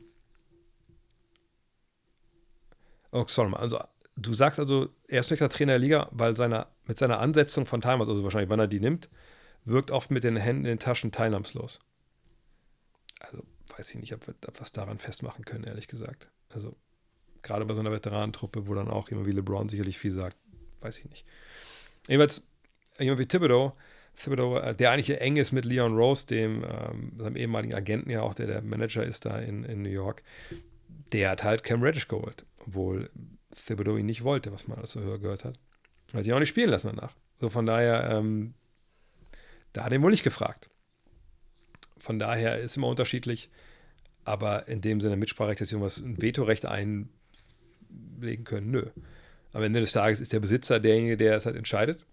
Ähm, und wenn der sagt, wir holen uns den Spieler oder den Spieler, wir traden den und den, dann kannst du auch als General Manager nichts machen. die Bulls sind ja mal wieder an einem Tiefpunkt, aber warum kriegt diese Franchise seit 98 eigentlich nichts mehr auf die Reihe? Das ist natürlich ein starkes Statement, lässt aber komplett außer Acht die Ära von Derrick Rose, Joachim Noah, Luol Deng, äh, Jimmy Butler. Und die Conference Finals, die sie gespielt haben, das waren auch Conference Finals, ich rufe es mal kurz auf nebenbei. Das ist ja schön über BKRF, dass man da auch immer äh, sich unter dem Punkt Franchise Index das er immer direkt anzeigen lassen kann und gar nicht lange suchen muss. Ähm, da sieht man dann hier, klar, ist das angesprochene 98 und dann sehen wir diese lange, lange Durststrecke. Ihr seht das auch, das war jetzt auch nicht irgendwie nur so ein bisschen Zufall, das war halt richtig mies mit 13, 17, 15 Siegen. Das ist natürlich, das ging richtig den Bach runter. Aber man hat natürlich früh gedraftet, nur, wir können ja mal gucken hier, ähm, auch mal in die Draft reinschauen in der Zeit hat man dann vielleicht auch ein bisschen, ähm, ja, ein bisschen daneben gegriffen. Ja, äh, wir reden ja von 98. So. Da war noch nicht viel los. Dann hat man hier den ersten Pick. Elton Brand, ja, eigentlich ein guter Mann. Ja, keine Frage. Meta World Peace eigentlich auch gut. Also eigentlich zwei gute Picks. Dann ging es hier aber schon, jetzt reden wir nur über die Draft, ging es hier schon weiter mit, naja, Marcus Pfizer, das war jetzt nicht die geilste Idee, ihn zu ziehen. Ähm, Chris Miller hat man direkt getradet damals. Für wen haben sie Chris Miller mal getradet? Das habe ich schon vergessen. Jamal Crawford? Äh, ja, Jamal Crawford. Junge! Unnützes Wissen.de. Ähm, also, ne, dann Eddie Curry. Ja, ich denke, die Älteren werden sich erinnern, was da los war. Äh, außer Highschool direkt äh, gezogen damals. Ähm, und dann auch zusammen mit, mit Curry, da kommen wir mal zu Elton Brand zurück, der eigentlich hier ne, zwei erste gute Jahre spielt, 20 und 10, ne, 1,6 Blocks, einfach weil er auch wahnsinnig lange Arme hatte. Und was passiert dann? Dann tradet Jerry Krause, der ja noch da ist, ihn für Tyson Chandler, eben in der Draft 2001. Und da haben sie dann eben Curry und Chandler zwei Big Men, die beide nicht werfen können. Ähm, obwohl er hier augenscheinlich eine hundertprozentige Dreierquote in seiner Karriere hatte. Ähm, dann Jay Williams. Kennt ihr vielleicht? Ähm, das ist nicht Jason Williams im Sinne von äh, der Zauberspieler da von Marshall damals in Sacramento. Das ist Jay Williams, äh, Duke University. Geiler Zocker, athletischer Point Guard. Nur leider steigt der als Rookie, gucken wir seine Karriere an, äh, auf dem Motorrad. Hat einen krassen Motorradunfall und kommt nicht wieder zurück. So, und äh, ich glaube, damit haben wir schon erklärt, warum das hier trotz echt guter Picks und eigentlich auch stellenweise guter Leute halt krank den Bach untergeht. Dann hat man Kirk Heinrich, der spielt das okay. Ben Gordon ist auch keine äh, wirkliche ja, Liebesheirat dann am Ende. Lamarcus Aldridge trade mal nach Portland. Ähm, könnt ihr euch erinnern, für wen? ihr werdet es gleich sehen. Also, wenn ihr den Namen kennt, ist natürlich cool. Das ist nämlich dann ähm, Tyrus Thomas, den wir dann später noch in, glaube ich, in Oldenburg oder so mal gesehen haben. Also, er einfach auch eine desaströse Karriere hat. Ne, das ist noch sein bestes Jahr hier. Ähm, ja. Also, da hatten sie schon mal einen wie, ähm, wie Aldridge. Und ich meine, hätte man Aldridge gehabt, hätte man Noah gehabt und Derrick Rose, weil hier beginnt ja dann im Endeffekt die, die, die neue Zeitrechnung. Ne, diese beiden Picks treffen. Tash Gibson trifft. Jimmy Butler trifft hier. Und dann haben sie halt diese, diese, diese dann doch gute Phase, als dann endlich mal das mit der Draft funktioniert. Denn ähm, wir sehen es hier, Conference Finals, auch mit Thibodeau dann als Träger, Trainer. Danach ist dann schwer, weil sich eben auch Rose dann verletzt. Also, lange Rede, kurzer Sinn. Am Ende des Tages war das so, ein, äh, so eine Gemengelage aus ähm, schlechten, schlechten Draft-Entscheidungen oder Trade-Entscheidungen, je nachdem, wie das sehen wollt, mit Elton Brand. Dann einfach Pech, Jason Williams oder tragisch natürlich auch mit Derrick Rose. Ähm, aber dass sie nichts auf die Reihe bekommen haben, ist halt nicht wahr, weil sie halt in den Conference Finals waren zwischendurch. Dallas tickt eine Zeitbombe. Das, der Spielplan zieht an, Spiele werden verloren, dann kommt der Punkt, über Kit nachzudenken, kommt der überhaupt bei Cuban und dem Front Office ja, da ist natürlich eine Menge, ist eine, eine, eine, enge Nähe da zwischen einem Manager, Nico Harrison, ähm, Mark Cuban und der Seite ähm, Jay, Jay Williams war eine Dark Issue, ja. Ähm, ist eine enge Nähe da zwischen Coach, Front Office und, und ähm, da gebe ich vollkommen recht. Äh, wir können auch uns mal angucken, wie der Spielplan eigentlich aussah jetzt bisher, ähm, wenn es jetzt um die Mavericks geht. Äh, dann kommen wir dann schnell zu dem Punkt, wo wir sehen, ja, ne, San Antonio, Brooklyn, also welches sind jetzt wirklich Top-Teams? Denver, Orlando können wir, glaube ich, sogar dazu zählen, wenn wir ehrlich sind. Ähm, Milwaukee. Clippers sagen wir jetzt vielleicht lieber nicht. naja, äh, sagen wir Lakers noch von mir aus. So, und hast du natürlich dann, sagen wir, zwei von vier Spielen nur gewonnen, wo es gegen die Guten ging und der Rest, den hast du dann, du hast ja die anderen geschlagen, aber auch jetzt nicht, nicht immer. Alles in allem, Strength of Schedule war eben das äh, drittleichteste bis jetzt. Und das natürlich schon irgendwie, wenn man jetzt da gucken will, wie gut läuft es und wie gut läuft es nicht, schon mal erschreckend. Aber das ist noch erschreckender. Dieses SRS, dieses, ähm, ich lasse es mal anzeigen, dieses Simple Rating System, da steht ein Team Rating that takes into account average point differential and strength of schedule. The rating is denominated in points above, below average, where zero is the average. Da seht ihr, wenn man also guckt, gegen wen haben die gespielt, wie schwer war der Spielplan, wie hoch haben diese Spiele gewonnen, da sind sie leicht unterdurchschnittlich unterwegs. Und ähm, das heißt eben, die leichten Gegner haben sie nicht so weggenagelt, wie sie wahrscheinlich hätten müssen oder sollen. Von daher, ja, ich, ich sag mal so, wenn man sieht hier sieben beste Offensive, aber 23 beste, in Anführungszeichen, nur Defensive, das ist für mich dann auch kein Rezept für einen Erfolg. Wenn du Nummer 1 oder 2 bist, vergangenes Jahr haben wir es ja gesehen, dass Sacramento da diese große Diskrepanz, aber eben auch eine historisch gute Offensive geritten hat, trotz einer Defensive, die einfach ja, den Namen nicht wert war. Aber da sind ja die Mavs gerade jetzt nicht. Gut, ist klar, jetzt fehlt Kleber schon länger. Ähm, eine Lively war jetzt raus ähm, und ist eben auch erst 19. Generell natürlich eine Mannschaft mit, mit Lively, mit Green, mit Hardy, die ein bisschen jünger ist. Aber das kann nicht die Ausrede sein, dass man nicht verteidigt. Ähm, außerdem sind ja ganz andere Patienten dabei.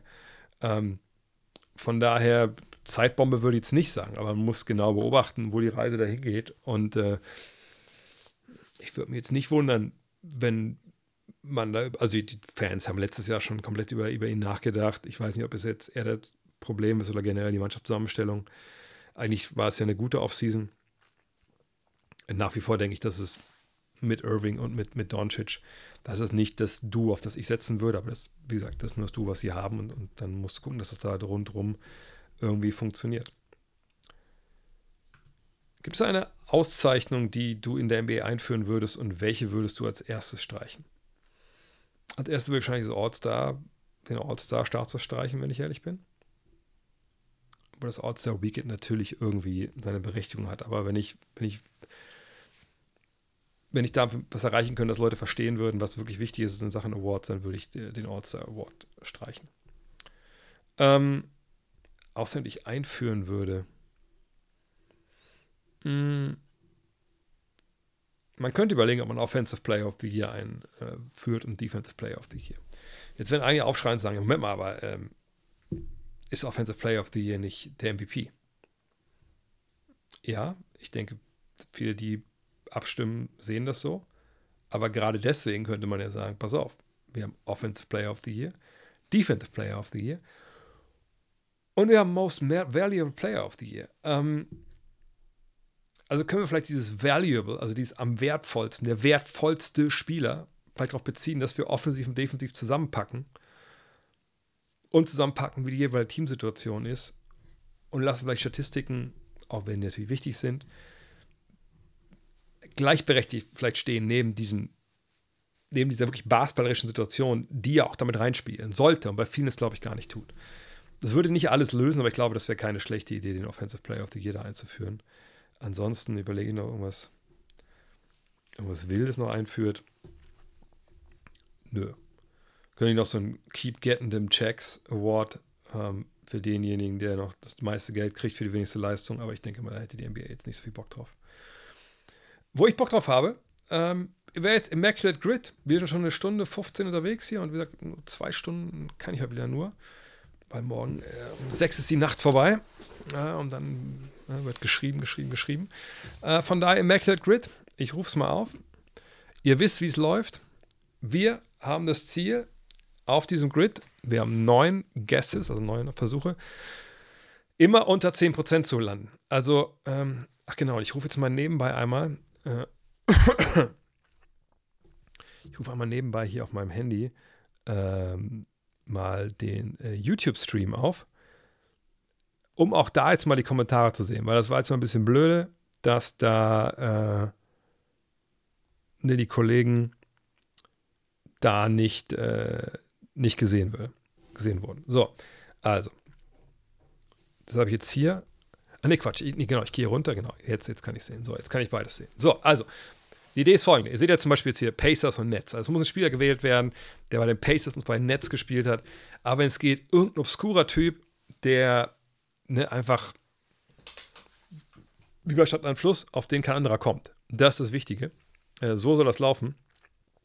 Von daher, ja, und dann geht es natürlich ne, Jazz und Pacers. Dann Pacers, jemand, der beim All-NBA-Team war.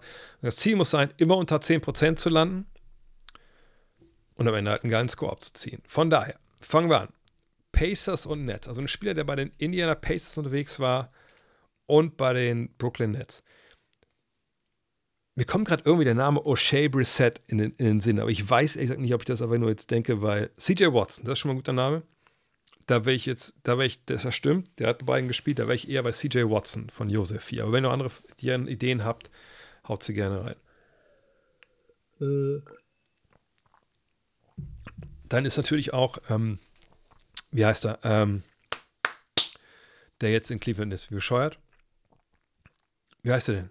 Der jetzt gerade in Cleveland spielt, von der Bank kommt, University of Michigan, auch mit, mit Mo Wagner zusammen gespielt. Äh, Karis LeVert. Karis LeVert wäre auch noch einer. Aber im Zweifel gehe ich ja eher mit euren Vorschlägen. Äh, dann wäre ich da eher bei, bei, bei CJ Watson. Äh, Levert, genau. Steven Jackson auch bei beiden gespielt. Steven Jackson, wirklich, das hätte ich gar nicht auf dem Schirm. Aber der Josef war der Erste. Dann gehen wir doch mal einfach mit, mit CJ Watson. Und augenscheinlich scheint auch so viele von euch da jetzt keine große. Ich finde es auch ein ziemlich schwerer Auftakt hier. Ein Prozent. Das ist schon mal gut gewesen. Danke, Josef. So, dann sind wir jetzt bei den Pacers und den Utah Jazz. Da möchte ich mal sehr ein bisschen überlegen, ob es irgendwelchen. Hm, genau, Levert. Ähm, Mm, mm, mm, Was könnte das sein? Ähm, Pacers und Jazz. Ich versuche immer direkt mal an die 90er zu denken. Aber da fällt mir jetzt ehrlich gesagt keiner ein. The Words sind 34%. Seht ihr? Sehr gut, dass wir ihn nicht genommen haben. Also, Pacers gegen Jazz. Premiere, dass Rondo nicht möglich ist. Stimmt, Rondo war uns eigentlich immer eine Antwort. Ähm, ich glaube, CJ Watson wäre auch eine Antwort. Thurl Bailey? Hat Thurl Bailey mal bei den bei den Pacers gespielt? George Hill? George Hill war bei den Jazz, krass. Noch Al Jefferson. Al Jefferson. Das ist äh, BK Ref, also Basketball minus Reference. Ähm, Earl Watson. Ich war Earl Watson. Ja. Aber das ey, ich bin echt, das finde ich fast noch am, das am schwersten heute hier bis jetzt. Also. Dann nehmen wir Earl. Dann nehmen wir Earl Watson. Dann haben wir eine komplette Watson, Watson Edition. 0,7. Alter, ey, das ist echt, wow, okay, wir sind wieder auf einem, wieder auf einem wahnsinnig guten Weg mal wieder. Ähm, Reines Watson-Grid, echt. Dann, aber jetzt Pacers All-NBA, da müssen wir ganz weit zurückgehen. Aber wir dürfen nicht den Fehler machen, dass wir in die ABA zurückgehen, weil dann, ähm, weiß nicht, wahrscheinlich zählt das noch nicht, weil es ja All-NBA ist. Ich meine, Reggie wäre natürlich der Erste. Äh, Schrem war Schrempf? Aber bei Schrempf weiß ich nicht. Ich glaube, es war doch so, dass du in dem Team spielen, nee, wo war das dass du in dem Team spielen musst, wenn du dann All-NBA bist? Also ich weiß, dass Deadlift Schrempf auf jeden Fall All-NBA. Dann machen wir Deadlift, das, wenn wir schon mal einen Deutschen nehmen können. Der war All-NBA Third Team 95 oder so. Fuck! Ich weiß, dass er All-NBA-Team war, aber dann sehen wir wieder, das muss in dem, bei dem Team gewesen. Ja, Jermaine O'Neal hätten wir natürlich nehmen können. Fuck, das ist leider jetzt, da sind wir. Fuck! Die Sachen ärgern mich mehr, als, als sie sollten. Hm. Okay, jetzt, ist, jetzt wissen wir. Lass uns alle mal merken jetzt, dass es darum geht, du musst eben All-NBA in dem Jahr gewesen sein, wo du bei dem Team spielst und nicht generell in deiner Karriere. Scheiße. Okay, kein Problem. Es war mein Fehler. Ich hätte es auch selber wissen müssen. Dann, ähm, Witzig, glaube ich, könnte CJ Watson auch bei, bei den Warriors und den Nets stehen, aber wir können ihn nur einmal nehmen. Äh, von daher äh, Warriors und Nets. Wen können wir da jetzt nehmen? Äh, und ich denke mal, dass Brooklyn Nets ja auch New Jersey Nets im Endeffekt beinhaltet, ne? Äh, mm, D'Angelo Russell, ja, das wäre jetzt einer, aber das, der ist, glaube ich, der wäre jetzt, glaube ich, Rick Barry hat bei den. What? Der hat bei Brooklyn gespielt oder in Jersey? Nein. Wann soll er denn? Der hat bei den KD natürlich, ja, aber das ist natürlich. Obwohl, war das damals? Aber ich glaube, es war eine Jersey, es war aber, glaube ich, dann schon ABA. Da weiß ich jetzt auch nicht mit Rick Barry, ob das dann so stimmt halt, ne? Wir auch schon einen Fehlschlag haben. Ähm, dann, dann, dann, dann, dann, dann. Sean, Sean Livingston. Ja, Sean Livingston finde ich gut. Den machen wir. Den hat keiner auf dem Schirm. What? Ach nein, ich bin noch hier oben. Ach, sorry. Moment mal, hab ich doch, hab ich nicht. Ah, ich bin zu doof, sorry. Ach Gott, ey. Ich mache halt alles selber kaputt hier. 4%, danke. War natürlich gut mit Sean Livingston, ich bin zu doof. Ähm, dann Warriors und äh, Jazz. Derek Fisher. War der nicht auch mal bei den Warriors? Habe ich das richtig im Kopf?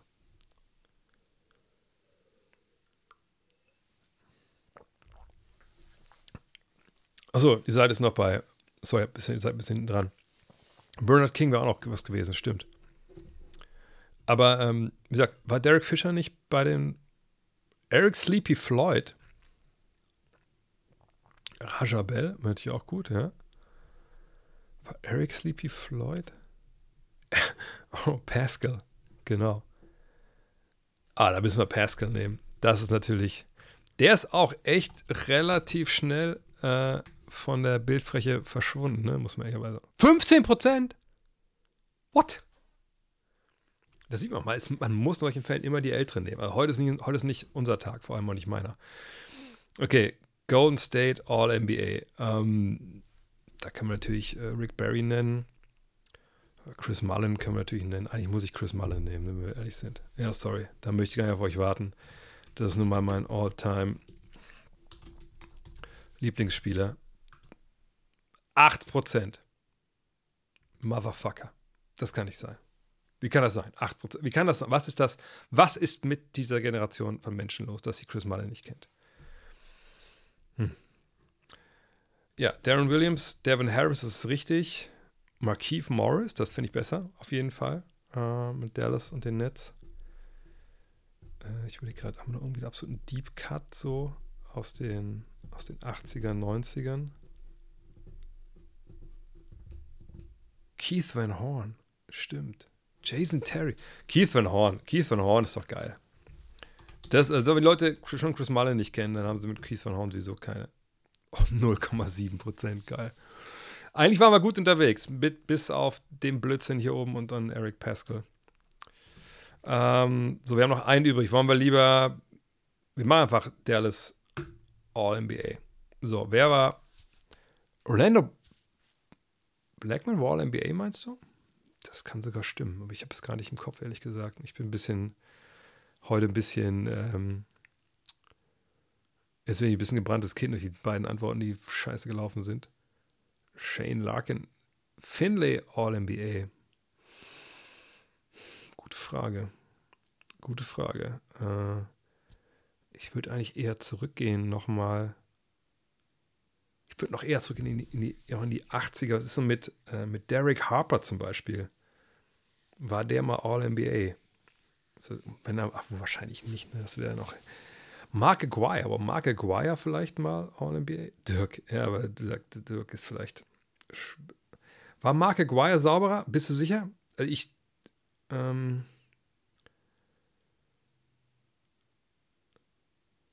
Nein, nein, wir müssen nicht Dirk nehmen. Dirk ist das sind 98 Prozent. Ach, du bist nicht, nicht, nicht sicher mit Mark Aguirre. Ich, ich auch nicht wirklich. Neben Dirk die Runde ist eh verloren, ja, eigentlich, ja. Ja, ich, das ist es ja. Mark Aguirre, wirklich ein Dallas-Legende in den 80ern war ja. Ja, komm, fuck, wir nehmen einfach Dirk, scheiß drauf. So mies das auch ist, dann einfach um zu sehen, wie viele es sind. Nächstes Mal machen wir es wieder besser. Was war jetzt? Was war jetzt? Was kam da jetzt? Es gab auch nur drei. Ach, guck mal. Wer waren denn die drei? Doncic, Dirk und Steve Nash. Ach was. Krass, also kannst du in dem Fall sowieso nicht großartig absahen. Ähm und Dirk war 55 Prozent. Ja, wie gesagt, äh, Richard Jefferson war. Ach krass, hätte ich gedacht, dass LeVert war die Top-Antwort. George Hill war die Top-Antwort. Gut, dass wir die nicht genommen haben. Reggie Miller, klar. Derek Harper war auch falsch, ne? Also da muss man sagen, ne? krass. Ja, gut. Remind me to play tomorrow. Ja. Fuck. Sowas ärgert mich dann. Deswegen spiele ich das noch nicht jeden Tag. Da würde ich sonst zu viel Zeit drin versenken. Also haben wir es untergebracht, das stimmt. So, jetzt spulen wir mal zurück, was die Fragen angeht. Äh, wo waren wir vorhin? Ich hoffe, ich verpasse jetzt nichts. Ah, so hier. Ähm, mm, mm, mm, Warum gibt es bei den Pistons keine Verbesserungen in den letzten Jahren? Timberwolves haben wir ja gerade schon gesprochen, das ist ja der zweite Teil der Frage. Ähm, na gut, in den letzten Jahren, da ist ja relativ schnell beantwortet, Verletzung von Kate Cunningham. Also wenn du so einen Spieler hast, dann Nummer 1 den ziehst, ähm, da, dann ist er nicht dabei. Also ne, was, was soll da großartig kommen? So, ne, dieses Jahr muss man sagen, haben sie drei Verletzungen. Bojan Bogdanovic ist, glaube ich, sehr wichtig, wenn er spielt. Ähm, Joe Harris, weiß nicht, wie wichtig der jetzt im Endeffekt gewesen wäre. Ähm, der hat, glaube ich, auch, als er dabei war, jetzt nicht so viel gespielt. Äh, aber eben Monte Morris. Ähm, der wird, glaube ich, auch wichtig gewesen, so als Veteran so ein bisschen Stabilität reinzubringen. Und wenn wir uns mal angucken, jetzt die Pistons ähm, dieses Jahr, dann sehen wir da, also würde ich vor allem immer erstmal, man kann sich jetzt auch Advanced Stats und so angucken, ne? natürlich sehen wir da, ne? Schlechtes Offensivrating, schlechtes Defensivrating, ne? Äh, hohe, relativ hohe Pace, okay, alles gut.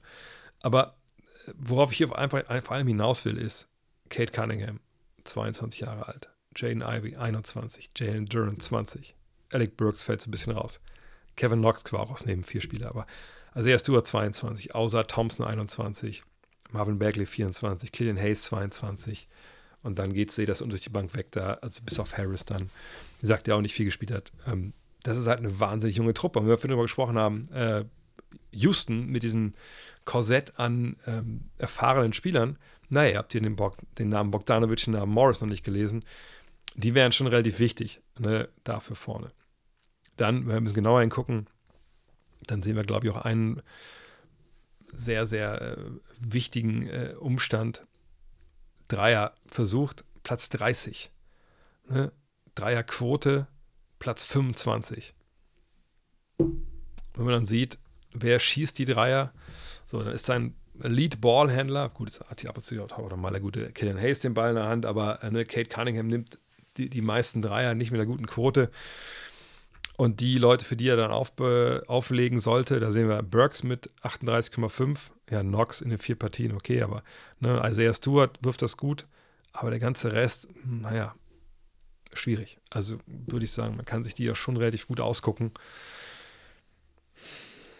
Und dann sind sie jung, dann seht ihr auch die Instabilität, ne? bis auf äh, jetzt Cunningham, Stewart und Thompson na, und Sasser hat jeder schon Spiel verpasst. Ähm, da kommt viel zusammen. Aber eigentlich ist es eine junge Truppe ohne Stabilität und letzten Jahr mit vielen Verletzungen. Das kann man, glaube ich, so relativ schnell dann auch zusammenfassen. Hui, Dreier werden immer wichtiger. Vor nicht allzu langer Zeit meinst du, dass es nun die Aufgabe der Defense sei, Lösungen gegen diese Dreier zu finden, neue defensive Schemes zu entwickeln, die dafür sorgen, dass die Dreier besser verteidigt werden. Äh, meine Meinung, meine Frage dazu: Hast habt ihr in den letzten Jahren schon taktische Anpassungen, defensive Schemes gesehen, welche das adressieren? Oder das noch etwas auf dauern, bis Defense auf Antwort auf diese neue Spielweise entwickelt? Man sieht da schon Geschichten. Meistens immer vor allem natürlich also man sieht nichts im Sinne von was wie Eis damals. Ne? Das war eine Revolution, die dann äh, komplett flächendeckend in der Liga gespielt wurde äh, gegen Pick and Roll. Ähm, und die Sachen, die daraus entstanden sind, wie so Zoning und uh, der Strong Side und sowas. Ähm, was man sieht, glaube ich, bei den guten defensiven Teams, äh, ist, dass ne, so Scram-Switches gibt, also dass eben Mismatches aufgelöst werden auf der Weak Side. Ne, wenn der Ball gerade nicht da ist, dass man einfach generell nochmal schnell switcht und so. Switchback haben wir da früher zu gesagt. Ähm, sowas kann man erkennen, aber das ist jetzt wirklich eine, eine reine Maßnahme ist gegen diese Dreier, würde ich eigentlich eher nicht sagen. Ne, generell ist es halt für Defense schwieriger geworden. Das habe ich letzte Woche ja auch gesagt. Da habe ich da ein bisschen Rage geredet. Ähm, einfach weil ähm, die Skills so nach oben geschossen sind und die Defensive gleichzeitig Knüppel zwischen die Beine geworfen bekommen hat. Ähm, ne, mit kein Handchecking, Freedom of Movement ist ein Thema, was oft zu kurz kommt. Ich vergesse es selber auch immer oft. Dass natürlich es früher noch vollkommen okay war. Immer, Handchecking wurde rausgeleitet aus dem NBA-Club. Ne, das war auch relativ ähm, öffentlichkeitswirksam, hat jeder gesehen. Okay, am Dribbler darf man nicht mehr so wirklich viel mit, mit dem Arm arbeiten. Okay, alles klar.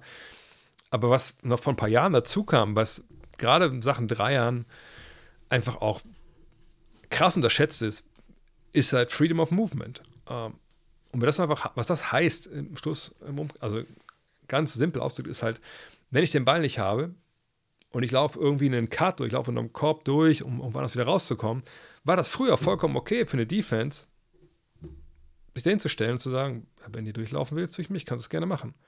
Da schmeckst du aber hier die beiden Kollegen einmal. Ne? Oder hey, du willst um den Block rumkommen, kein Problem. Dann packe ich dir einmal in die Hüfte, mal gucken, wie schnell du wegläufst. Ne, das war alles natürlich auch damals nicht hundertprozentig laut Regelwerk re äh, legal. Man hat es aber nicht gepfiffen, weil dann hätte man ja alles pfeifen müssen und dann wäre so ein Spiel vier Stunden gedauert. Ähm, und dann, und was also, du meinst, es gibt Studien, die das, dass die gegnerische Dreiquote de facto nicht beeinflussen kann. Man kann lediglich beeinflussen, wo die Gegner werfen, sehe da kaum Möglichkeit, defensive Anpassung zu finden. Nee, das, das, also ich würde tippen wollen, ohne dass ich Studien kenne, dass es darum, da darum ging, um Catch-and-Shoot-Geschichten. Wenn ich jemanden äh, dazu zwingen kann, nicht einen Catch-and-Shoot-Dreier zu nehmen, sondern eine Täuschung zu machen, den Ball auf den Boden zu setzen und weiterzuspielen, habe ich als Defense vielleicht nicht unbedingt gewonnen. Kann auch sein, dass er den nächsten Teil zieht und dann geht der Ball raus und dann schießt er einen Dreier. Aber dann zwinge ich die Defensive zu dem nächsten Schritt und zu noch einem weiteren Schritt. Und jeden Schritt, den die mehr machen, jeder Pass, jedes Dribbling, ist eine Chance auf einen Turnover ist eine Chance, dass die Uhr runterläuft, ist die Chance, dass jemand in eine Hektik reinkommt und vor allem ist auch die Chance, dass jemand dann vielleicht einen Ball kriegt, der eben kein guter Dreischützer ist, Schütze ist und der dann von mir auch gerne werfen darf mit einer Hand im Gesicht. So. Aber klar, wenn ne, der gleiche Wurf random genommen wird, dann ist es wahrscheinlich relativ egal. Allerdings, ab einem gewissen Punkt störst du auch als Verteidiger. Aber wenn die Leute, wenn wir bei den Beispielen sind, sagen wir mal, Catch-Shoot aus der Ecke ist so und so erfolgreich. Wenn der Spieler, der da stehen soll, um diesen Ball zu bekommen, da aber gar nicht ankommt, dann trifft er auch nicht in der Quote, wie man normalerweise da treffen sollte. Und das sind halt so Sachen. Freedom of Movement hat das der Offensive viel leichter gemacht. Ne? Weil sonst konntest du immer noch irgendwie in den Playoffs viel mehr als in der regulären Saison nochmal hand, handgreiflich werden. Ähm, aber so richtig, wie gesagt, defensive Top-Schemes sehe ich da ehrlich gesagt jetzt momentan auch noch nicht. Hm.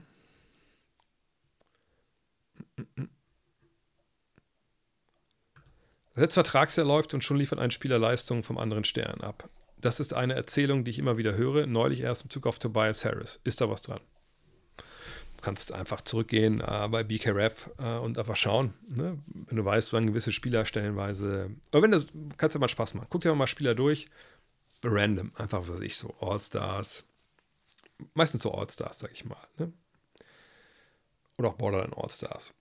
Da kann man stellenweise ganz gut sehen, aber es gibt Beispiele, lage ich mir nicht auf die Namen jetzt fest, aber es gibt Beispiele, wo dann einfach ein gewisser Schnitt irgendwie vorher, schon einmal, bumm, ist so ein Jahr im Ausreißer verschiedenste Gründe haben, ne? also verschiedene Auswirkungen, also sich Punkte, äh, generell Games played etc. Und dann guckt man manchmal rauf und dann sieht man, oh, okay, das war das Jahr, wo klar war, der wird Free Agent. Das war früher noch ein bisschen äh, häufiger der Fall, denke ich, weil damals gab es Vertragsverlängerungen eben nicht so wirklich in dem Maß, wie es sie heute gibt. Heutzutage verlängert ja quasi jeder seinen Vertrag vorzeitig. Ähm, aber ähm, es ist im Endeffekt so, dass natürlich Spieler, die vielleicht dann wissen, okay, ich werde mir das Jahr auf Free Agent, vielleicht die ganze Sache in dem Jahr ein bisschen anders angehen. Ne? Heißt nicht, dass sie sonst mit Hose auf zum Training gekommen sind und gesagt haben, ja, ist mir scheißegal, was sie mir erzählt, ich mache ja mein Ding. Aber natürlich äh, ist nicht jeder LeBron James, der, ne, oder Kobe Bryant, der jeden Tag oder Dirk Nowitzki 120 Prozent für seinen äh, Betrieb gegeben hat und äh, seinen Körper instand gehalten hat ohne Ende. Das wisst ihr ja vielleicht auch selber von euch. Ne? Weiß ich, wenn ihr ein bisschen Sport macht oder ähm, generell irgendwie, was ich, ein bisschen anspruchsvoller sportlich unterwegs seid oder auf der Arbeit, gibt es sicherlich Phasen, wo ihr so ein bisschen, ein bisschen hängen lasst oder auch, ja, passt schon, ne? Dienst auf Vorschrift.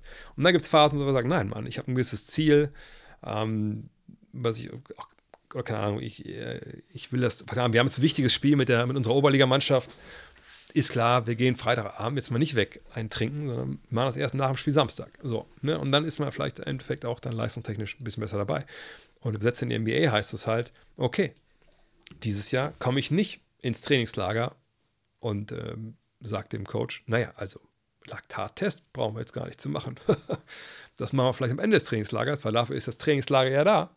Da steht ja Training im Namen, damit ich am Ende trainiert bin. Sondern im Jahr vor meiner Vertragsverlängerung, hoffentlich, komme ich eben schon fit ins Trainingslager, überzeugt da schon krass, sicher mir mehr Spielzeit, alles fühlt sich irgendwie geiler an in dem Jahr, was ich verzichte auf Zucker und auf rotes Fleisch etc. Das heißt nicht, dass Leute sonst halt sich äh, gehen lassen und keine Profis sind. Das heißt aber, dass wenn diese Karotte, der nächste Millionenvertrag da ne, vor dem Gesicht hängt, dass manchmal Leute dann einen extra Step machen, den sie die anderen Jahre nicht gemacht haben. Und das ist dann oft dieses Vertragsjahr. Äh, wer sind für dich aktuell die Top 3 GMs der Liga und welche aktuellen Spieler würdest du es zutrauen, einen guten Job darin zu erledigen? Ähm, ich finde GMs sind immer schwer zu beurteilen. Ähm, es gibt natürlich einen Executive of the Year Award. Ähm, aber das ist ja dann auch immer so ein bisschen, ist ja neither here or there, wie Amerikaner sagen. Also ne, du kannst ja ein geiler GM sein, aber wenn du jetzt keine guten Draft-Picks hattest, ähm, du hast der zweiten Runde ein paar brauchbare Leute gefunden, hast du schon einen sehr, sehr guten Job gemacht, aber das merkt halt keiner, weil du eben nicht den Free Agent bekommen hast und nicht den coolen Trade eingestielt hast. Von daher, also ich würde nach wie vor sagen, dass Rob Pelinka eigentlich in den letzten Jahren einen guten Job gemacht hat mit dem, was er so da versucht hat und so. Ähm, auch gerade wie sie gedraftet haben. Aber auch da muss man sagen, naja, aber wer draftet die denn? Ist das vielleicht das Scouting-Department von äh, den Lakers und Rob Pelinka hört einfach nur gut zu und sagt, naja, wenn ihr seid die Experten, dann machen wir das. Ähm, deswegen finde ich es immer wahnsinnig schwer. Ähm, auch immer so GM, ich glaube, diese Zeit von dem einen Typen, der dann vorweggeht, wie Jerry West es bei den Lakers früher war und einfach durch seinen Basketball-Knowledge da einfach die geilen Entscheidungen trifft. Ich glaube, die Zeiten sind weitgehend vorbei. Das ist halt ein Team-Effort, wenn du ähm, so ein Management, eine Management-Etage führen willst. Ne? Du brauchst deine Jungs, die in Sachen ähm, Salary Cap jede kleine Klausel kennen. Beispiel vorhin, Hachimura und so. 15. Dezember, 15. Januar, wann ist jetzt tradebar? ich muss mir auch verlassen, was dann da auf der, äh, bei Fanspo steht. Oder was eine Kollegen, die sich dann in die äh, nochmal in CBA einarbeiten oder bei CBA, FAQ kann man ja alles nachlesen. Da muss ich mich da selber reinfuchsen nochmal in dieses ganze ähm, Anwaltsenglisch. Dann brauchst du Leute, ähm, die sich äh, natürlich in Sachen Scouting auskennen. Ähm, dann brauchst du Leute, die generell, du musst selber schon auch der Typ sein, der weiß, wie viel wert sind die Spieler. Dann brauche ich ein Advanced Stats Department in der Regel, was dann halt Sachen zusammen äh, mir halt äh, rechnet und analysiert, wie gut halt, äh, was ist das gerade jetzt? Der User Twitch-Verbot dreht gerade komplett frei im Stream. Okay. Das ist nicht so geil. Äh, okay. Das war jetzt nicht so cool, dass hier gerade so eine, was war so eine Attacke gerade? Oh, ja, krass. Habe ich auch noch nicht gehabt. Bin ich mittlerweile schon so wichtig auf Twitch? Naja, kann man nichts machen. Ähm, ah, Vicky Gunn, vielen, vielen Dank. Sperr einfach mal durch. Da. Ähm, Dankeschön.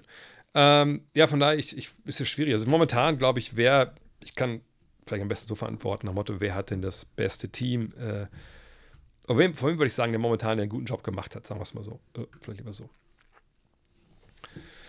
Dann würde ich sagen, mal gut, immer kommst du Minnesota. Minnesota könnte man jetzt sagen, Alter, die haben einen geilen Job gemacht, ist die Colbert geholt haben, perfekt. Also ich denke, Sam Presti macht natürlich einen richtig guten Job gerade. Ähm, dann, äh, wer ist denn der Executive überhaupt hier? Ah ja, Jeff Weltman, ja klar. Jeff Weltman, äh, würde ich sagen, äh, macht einen sehr, sehr guten Job. Ähm, hier ist es Kevin Booth.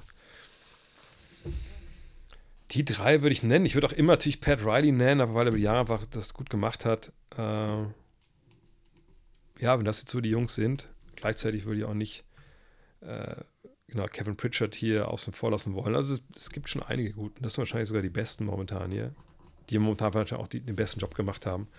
Ähm, weil, warum nenne ich nicht Boston, weil Danny ja äh, Tatum Brown und so gedraftet hat. Ähm, aber wie gesagt, es ist, äh, es ist ein schwieriges, äh, schwieriges Geschäft.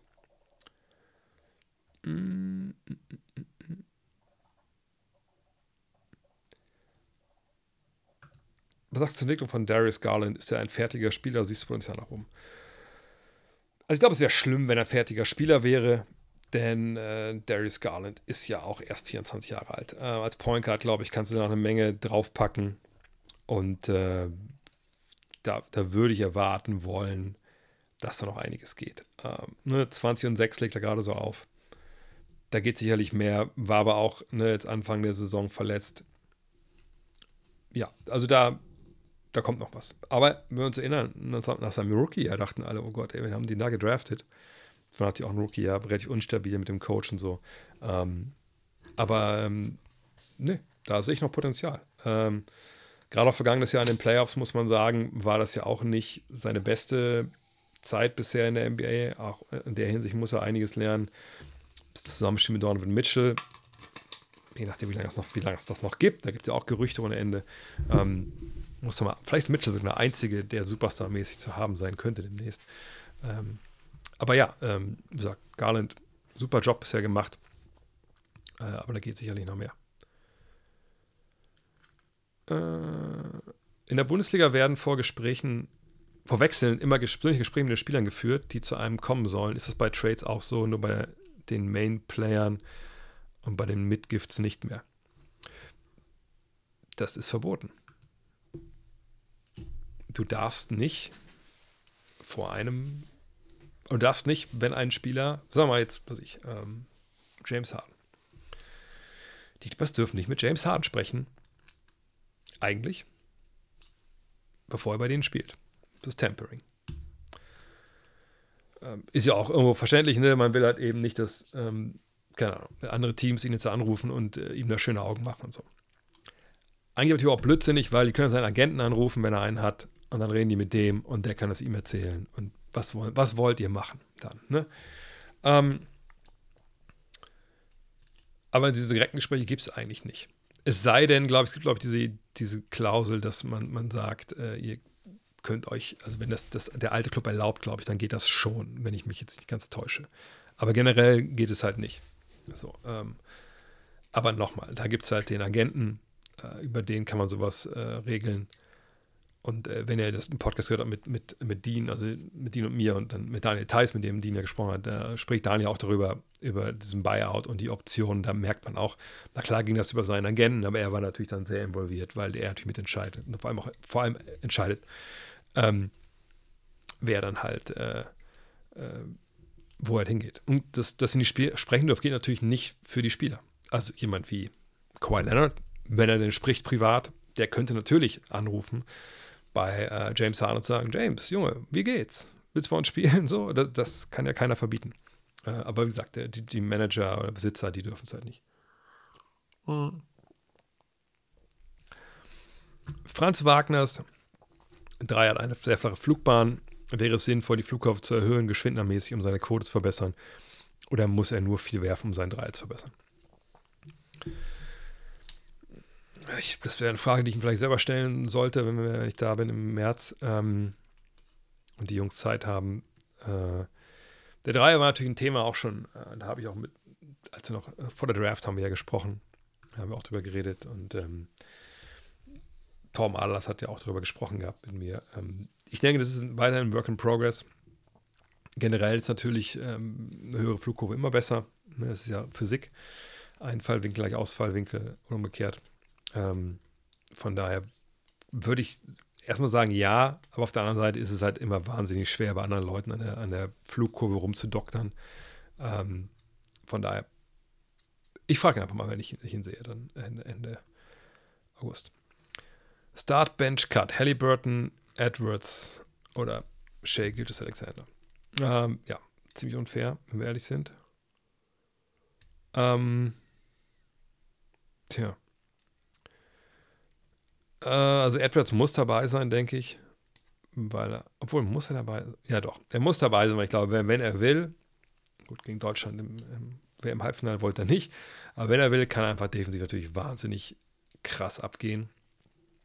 Ähm, ich würde ihn wahrscheinlich eher von der Bank bringen. Das heißt, jetzt Start, also ein bisschen blöd, dass man die jetzt bei Start und Cut sich überlegen muss. Also Halliburton oder, oder Gildas Alexander natürlich wahnsinnig, ähm, wahnsinnig äh, unfair. Wenn es darum geht, ich will jetzt Meister werden, wäre ich wahrscheinlich eher bei Halliburton, weil ich da weiß, der ist ein ist nicht so der dynamische Scorer, der Shay sein kann. Er kann das auch, aber nicht so, vielleicht so wie Shay. Aber er hat den Dreier, glaube ich, eher drin, ist mehr Playmaker. Deswegen Halliburton, Edwards, Shea. Aber da fühle ich mich überhaupt nicht wohl mit, ehrlich gesagt. Gibt es ein Team, von dem du diese Saison noch kein Live-Spiel gesehen hast? Ja. Also live, real life, also generell ein ganzes Spiel. Da gibt es einige Teams, ehrlich gesagt. Ähm, von Memphis habe ich, hab ich gesagt, nee, das muss ich nicht sehen. Äh, wen vergesse ich noch? Ähm, Wizards habe ich nicht komplett geschafft. Chicago nicht. Äh, wen vergesse ich denn noch? Utah nicht. Detroit. Portland kam es gerade dazu. Ich habe aber auch ein, zwei Spiele von Teams noch nicht komplett gesehen, die vorne mit. Ich glaube, von den Cavs habe ich noch nichts komplett gesehen. Also ich manchmal gucke ich ja auch nur sagt eine Halbzeit oder so. Ähm, und ich glaube Charlotte auch noch nicht. Und nagelt mich, wer war das denn im Westen? War noch ein Team, was ich noch nicht so wirklich 100%. Ich glaube New Orleans. Also kann auch gut sein, dass dann einige Teams ein bisschen auf sich warten lassen, bis ich das ganze Spiel von denen gesehen habe. Aber ja, das ist auch immer das Problem natürlich dann, wenn wir Produktion haben, dass dann einfach auch nicht Zeit fehlt, sich mal zwei Stunden hinzusetzen. Ähm, aber das heißt nicht, dass ich Teams nicht gesehen habe, sondern ich habe nur nicht ein Spiel von 1 bis 48 gesehen. Ist es deiner Sicht einfacher, bei einem miesen oder guten Team Rookie of the Year zu werden, funktionierendes System versus Narrenfreiheit? Das heißt ja nicht, dass ein, dass ein mieses Team, du Narrenfreiheit hast. Kann es natürlich sein, dass du mehr Abschlüsse kriegst, aber Narrenfreiheit würde ja heißen, dass der Trainer sagt, hier ist der Ball und wenn er mich sucht, ich rauche draußen vor der Halle. Das, denke ich, äh, ist in der NBA, denke ich mal, nicht so. Ähm, generell du kannst ein geiler Spieler sein, wenn du nicht die äh, Möglichkeit hast, das zu zeigen, also die Abschlüsse und so, dann würde es nicht funktionieren. Dann wirst du keinen, wirst nicht auf die Zahlen kommen, die du brauchst. Und natürlich, wenn dein Team die Playoffs erreicht, der wichtigste Spieler, okay, keine Frage, aber ähm, das ist natürlich, wie gesagt, in, in der Regel der NBA nicht so, dass da halt Teams wirklich dann äh, ne, so abliefern mit, mit jungen Teams, mit äh, auch mit ähm, vor allem junge Teams, vor allem dann mit ähm, Leuten, die hm, dann hochgedraftet wurden. Von daher, du brauchst die, du brauchst die Wiederholung. Du brauchst die Würfe und die kriegst du meist bei der Mannschaft, die eher schlecht ist, wahrscheinlich. Sollte Golden State versuchen, für Kuminga und Moody zu traden, also wahrscheinlich meinst du wahrscheinlich eher beide zu traden für, oder ist der gegen, wartende Gegenwert zu klein, um das Team besser zu machen? Ich würde nicht mehr sagen, dass der äh, zu erwartende Gegenwert klein ist, die beiden verdienen ja kein Geld. Ich kann das nochmal nebenbei äh, nochmal aufrufen. Weil nochmal, wie immer, der Hinweis, du musst ja ungefähr gleich viel Geld rausschicken, wie was du halt reinholst. So. Jetzt sagen wir mal, ich meine, das ist ein dummer Trade, aber habe ich auch schon ein paar Mal äh, diskutiert gesehen, hier Zach Levine. Ne? Natürlich ein krass Beispiel, weil jetzt 40 Millionen verdient, aber ne, einfach nur mal vor Shits und Giggles. Dann sind wir hier unten 6 Millionen. So, dann sind wir bei 10 Millionen. was, was also das klingt jetzt blöd, aber was, was bringt dir denn 10 Millionen in der NBA heutzutage? Halt, also wenn wir es mal bei einem Beispiel sehen, da können sie Patrick Williams für kriegen, würde relativ wenig bringen. Wahrscheinlich auch Kobe White würde wenig bringen. Und alles hier ab Vucevic ist halt schon viel zu teuer. Heißt, wenn ich jemanden wie Levine haben wollen würde oder DeRozan, dann muss ich halt schon irgendjemanden hier ab Gary Payton oder Kwan Looney mitschicken. Und eigentlich auch, muss ich auch hier über, über wahrscheinlich über Andrew Wiggins sowas oder Chris Paul nachdenken. Also, wenn du nicht bereit bist, so einen Hochverdiener mit reinzupacken, dann ist das ist, dann ist so ein Deal für einen Spieler, der, der wirklich was kann und ein Veteran ist, eigentlich nicht drin. Und die Frage ist bei Golden State, wie sieht das denn der gute Mike Dunleavy Jr. gerade? Wir waren für mich Rob Linker schon bei der Sache. Denken wir denn wirklich, dass die Golden State Warriors einen Spieler davon entfernt sind, Meister mit wieder zu werden? Da muss ich sagen, das sehe ich nicht. Jetzt könnt ihr sagen, vollkommen zu Recht, das hast du vor zwei Jahren auch gesagt. Was haben sie gemacht? Wir sind Meister geworden. Stimmt, da lag ich falsch. Da haben sie es hinbekommen. Vergangenes Jahr hat man aber schon gesehen, das hat es nicht gereicht. Und jetzt auch nicht. Und es wird auch nicht reichen. Auch nicht mit Chris Paul. So und, ne, und wie gesagt, und dann frage ich mich als Mike Dunleavy, wie, naja, Kuminga macht Fortschritte, aber ist immer noch ziemlich roh. Aber wir haben noch Hoffnung. Moody, ja. Gut, er wird jetzt keiner sein, der uns hier, ähm, der uns hier Spiele gewinnt äh, in den Playoffs, aber ein solider Mann. Nur, was machst du denn dann jetzt? Und dann gibst du die beiden auf für irgendwie Veteran Help und fängst danach komplett neu an oder sagst, ey, Kuminga und Moody, wenn dann wirklich mal bei uns die ganzen Alten jetzt hier in den Sonnenuntergang reiten, dann sind die zumindest schon mal da und dann können wir gucken, dass wir da ein neues Team aufbauen. Oder ist das überhaupt dann gewollt? Sondern sagt man, nee, wir möchten eigentlich lieber dann gleich schlecht werden. Kommt immer auf den Gegenwert an. Aber ich sehe ehrlich gesagt keinen Gegenwert, der aus dieser Warriors-Truppe ein Team macht, was Meister werden kann. Die haben nicht die Defense dazu, sie haben zu wenig Offense dazu, sie haben keinen zweiten Superstar. Ich denke, Draymond Green, äh, klar, defensiv immer okay, aber, aber und kann auch jetzt wieder Phasen haben, wo er alles im Grund und Boden verteidigt. Aber er könnte auch Phasen haben, wo er zwei, drei Leute am, am Nacken durch die Arena zieht. Weiß man ja nicht. Also ich, ich sehe nicht das Team als Meisterschaftsfavoriten. Bei aller Liebe. Ich habe vor der Saison gesagt, wenn alles hundertprozentig geil läuft, kann ich es mir vorstellen. Aber wir sehen, es läuft nicht geil. Und dann ist einfach auch nicht genug drin in dieser Truppe, wenn man ehrlich ist. Ähm, wie viele Jahre braucht Detroit noch in die Playoffs zu kommen? kann man ganz, ganz schwer prognostizieren. Sie müssten fit sein, die Youngster müssen sich entwickeln. Das kann nächstes Jahr soweit sein, kann in fünf Jahren soweit sein, kann man auch, kann auch nie so weit werden mit dieser, ähm, mit dieser Truppe. Aber, was ich sagen kann, ist, sie sind hinterm Plan, hinter, hinten dran. Einfach weil der Junge, der den Karren da ziehen soll, Kate Cunningham, einfach so oft verletzt war und dieses Jahr einfach, ja, nicht wirklich viel äh, Hilfe hat bis jetzt. Top-Interview mit Thais gestern. Vielen, vielen Dank. Ja, deswegen habe ich ja, den schicke ich ja Dean da immer wieder hin, dass er das machen kann. Und ich hoffe natürlich, dass ich auch selber mit Daniel sprechen kann, wenn ich im, im Februar in LA bin. Angenommen, Hayward Buyout. Welche Titelfavoriten könnte er helfen? Wo könnte er spielen? Welche Rolle? Legacy Spacing. Gordon Hayward, wenn er morgen ein Buyout bekommt, auch da stehen die Teams Schlange. Da wird auch Golden State Schlange, stehen. Ähm, alle. Dallas, bla bla bla. Es ist egal. Also alle Teams, die irgendwelche Ansprüche haben, würden sich natürlich gerne Gordon Hayward dann für Minimalgehalt äh, äh, hinholen, weil er einfach ein Spieler ist. Wenn er fit ist, und das war die große Frage letzten Jahre, gibt es hier Playmaking, äh, Shotmaking, cleverer Typ, connected den Ball. Wie gesagt, so ein für das Geld dann immer. Frage ist halt, auch die, vor allem die Frage für Charlotte, läuft es auf einem Buyout hinaus? Oder ist der nicht so begehrt, dass du irgendwas für den bekommst? Und wenn es nur ein auslaufender Vertrag ist, plus, plus einen Draft-Pick. Deshalb glaube ich, dass das ganz relativ hinziehen wird dann wahrscheinlich. Du fragst nach Contender und nennst die Lakers. Äh, wo habe ich das gemacht? In welchem Zusammenhang vorhin? Ich meine, sind natürlich ein Team, was dahin will.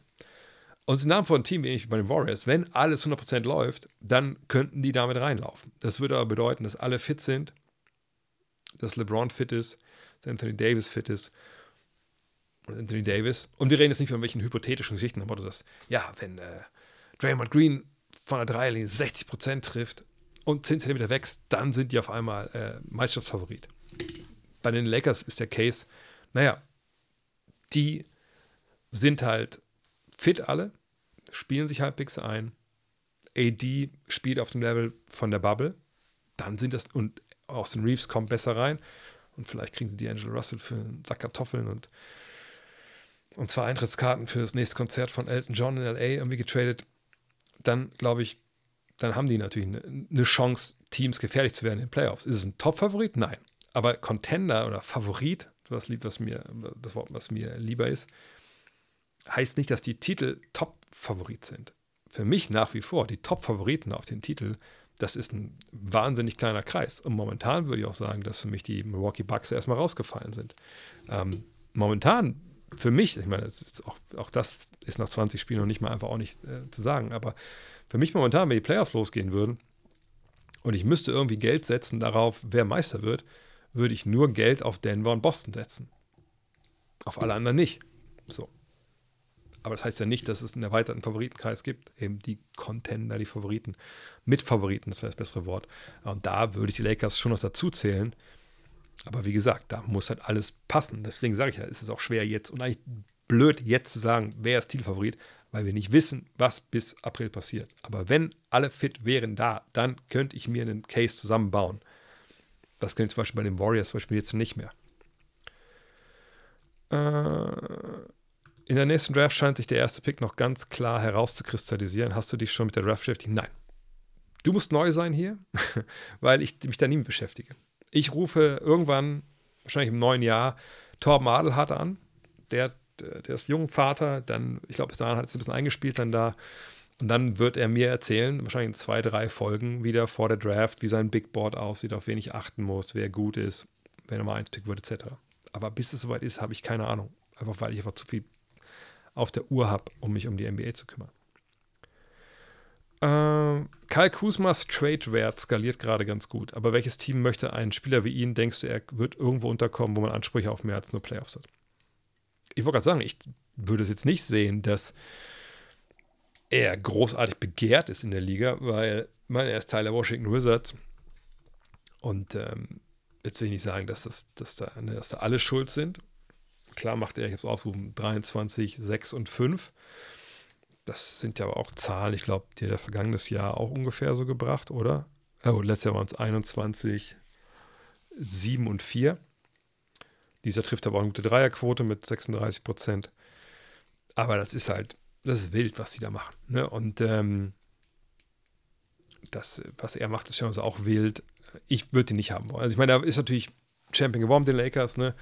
In der Bubble, aber ähm, könnte er irgendwo eine Rolle wie, äh, wie Wiggins bei Golden State spielen? Naja, dafür müsste er sich ja in diese Mannschaft stellen, vor allem verteidigen äh, und dann, wenn es mal so weit ist, dass er dann äh, ne, punkten soll, dann, dann da sein. Weiß ich nicht. Ich finde ihn nach wie vor einen ziemlich unseriösen Basketballer, mit dem ich mich auch nicht unbedingt äh, wirklich ins, äh, äh ins, ins Bett legen würde, wenn ich ehrlich bin. Wie kann es sein, dass der Jumper bei manchen NBA-Spielern auch schlecht entwickelt ist? Naja, es kann eben nicht jeder werfen lernen. Ist, ist leider so. Also ich meine, klar kann man jetzt so sagen, wie mein Vater früher mal beim Fußball, was macht der da? Das ist ein Profi, der kann keinen Pass über 10 Meter spielen, der macht den ganzen Tag nichts anderes. Sicherheit ist das auch ein valides Argument, nur gerade beim Basketball, ähm, ich meine, nehmen wir mal die Andre Jordan ne, weil er gerade in News war. Warum kann der nicht richtig werfen? Ja gut, weil er 2,11 Meter elf groß ist, immer schon über Athletik kam und sicherlich als kleiner Junge, wenn er denn mal klein war, das nicht geübt hat. Also, oder nicht nachhaltig so, dass er es gelernt hat. Ich weiß noch nicht, wann die Andre Jordan angefangen mit Basketball. Vielleicht hat er auch erst sich mit 11, 12, 13 angefangen, als man gemerkt hat, Alter, ey, du bist ein bisschen größer als die anderen und du springst ein bisschen höher, komm mal zum Basketball. Ne? Und so später man anfängt, umso schwerer ist das. Klar gibt es Leute, die irgendwie eine tolle Hand-Augen-Koordination haben und die dann einfach mal auch den Ball in den Korb werfen, sicherlich nicht sofort ne, von der Dreierlinie, aber dann halt stellenweise schon ganz gut. Ähm, aber wenn du halt auch vielleicht in dieser, in diesem einen Skill nicht so talentiert bist und du bist ein Spieler, der es nicht braucht oder auch nicht machen soll, einfach weil ne, am Ende des Tages es so ist, dass du ein Big Man bist und du als Würfelblock nicht abrollen, dann kann dann eins zum anderen kommen.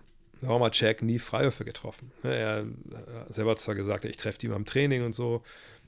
Ich habe mal den Freiwurftrainer von ihm kennengelernt, Ed Palubinskas, der auch meinte, ja, bei ihm, der hat mir dann so, Grafiken gezeigt, ne, der, der hatte den falschen Winkel und hier und da hat sich mal die Hände gebrochen als kleiner Junge, die Handgelenke gebrochen. Ähm, da gibt es unterschiedlichste Möglichkeiten, ne, warum das Leute nicht lernen. Aber ist ja wie in jedem äh, ist ja wie, ist ja wie, wie in jedem Bereich so. Ähm, du kannst, bei auf der, auf der Arbeit wird es auch Leute geben, die sagen einfach nicht können, wo man denkt, Alter, wir haben ja schon hundertmal gezeigt. Äh, und gerade im Sport, was so, und gleich kommt es ist Zeit. Ich rufe vielleicht zum, zum, zum Thema auf. Ähm, es ist einfach eine Frage auch, ne, ich, wie deine Neuronen geschaltet sind, was du in deiner motorisch sensiblen Phase, ist jung, junges Leben, im jungen Leben oder frühem Leben, dass man das hat, diese Phasen hat, was du da gemacht hast. Ne? Ähm, von da, äh, ja, ist es halt einfach auch mal eine Frage, was, was da so für Anlagen sind. Wie viel Substanz hat der Run der Magic? Ja, eine Menge. Auch weil er vor allem über die Verteidigung kommt. Ähm, wenn die noch ihre Dreier treffen, dann ist es, glaube ich, äh, ähm, ja, auf jeden Fall, äh, glaube ich, dass es relativ nachhaltig ist. Wenn jetzt 1, 2, 3 im Osten, glaube ich nach wie vor nicht. Aber das ist auf jeden Fall eine, toll zu sehen, wie sich vor allem defensiv entwickelt haben. Bevor ich nächste Frage beantworte, jetzt schon mal. Wenn ihr Themen habt für erstes Zeit, also eine Minute Rant von mir, haut rein, denn damit würde ich heute dann den Laden dicht machen. Aber bis dahin hier äh, von Tim zum ersten Mal gechattet. Äh, OKC potenzielles Ziel von Zach Levine. Nee, kann ich mir ehrlich gesagt nicht vorstellen. Ich wüsste nicht. Ähm, ich wüsste ehrlich gesagt nicht, was sie mit dem sollen. Also, wie soll in Zach Levine die Oklahoma City Thunder besser machen? Ähm, Sie haben Shea Gilgis Alexander, ähm, ihn neben Zach Levine spielen zu lassen, weiß nicht, ob das so super gewinnbringend ist. Ähm, ich denke, wenn man dort äh, die Picks, die man jetzt noch hat und die jungen Spieler hat, wenn man die wirklich zum Schluss kommt, wir tauschen die ein, um den nächsten Schritt zu machen, Richtung wirklich Titel, dann ist es halt nicht für den Spieler wie Zach Levine. Na, dann musst du schon weiter oben ins Regal greifen. Gesagt, äh, Embiid, ähm, Antetokounmpo, ja, das solche Leute, das ist unrealistisch, dass die beiden kommen. Aber wisst ihr, sowas halt, ne, da kann man halt dann, dann rangehen. Ähm, das kann man versuchen. Oder man kann versuchen, jemanden, äh, einen jüngeren Spieler abzuwerben, der, äh, wo man einfach überbezahlt für den und man hofft, man kann den irgendwie loseisen.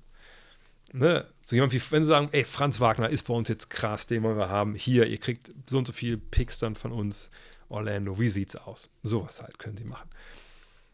Aber, aber nicht für Zach Levine. Ne?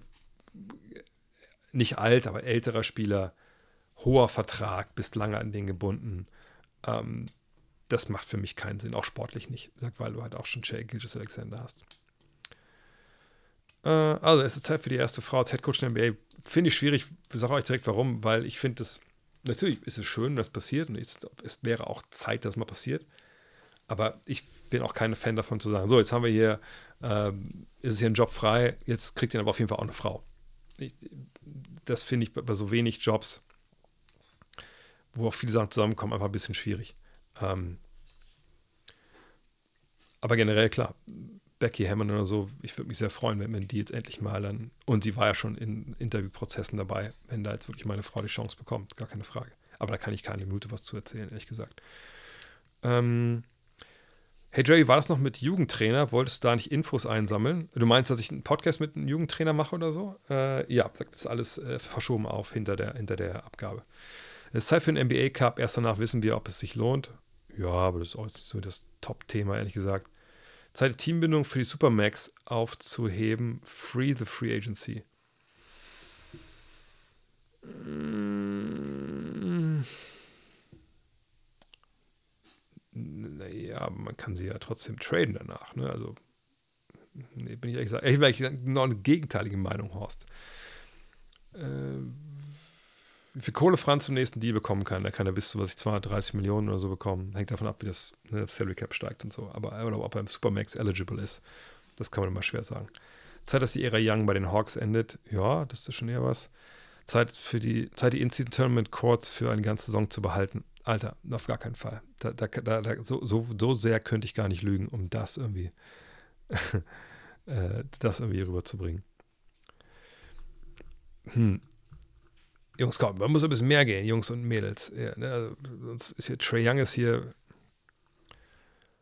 Äh, Trey Young ist hier so der Favorit so. Aber das ist auch was, was echt unrealistisch ist, glaube ich, ähm, dass das Trey Young ge getradet wird. Deswegen tue ich mir auch ein bisschen schwer. Von daher beantworte ich nochmal eine andere Frage schnell. Ähm, gibt es Tweener aus Anfang 2000er, die heute eine deutlich größere Rolle hätten in positionslosen Basketball aus deiner Sicht? Ähm, Zeit, Scott Foster zu canceln. Zu canceln vielleicht nicht, aber das finde ich vielleicht noch jetzt noch das, ähm, äh, das Beste mit Scott Foster. Ähm, dann kurz jetzt zu den Tweenern. Ja, ich glaube, dass auf jeden Fall viele der damaligen Tweener heutzutage einfach einen viel besseren ähm, Stand hätten.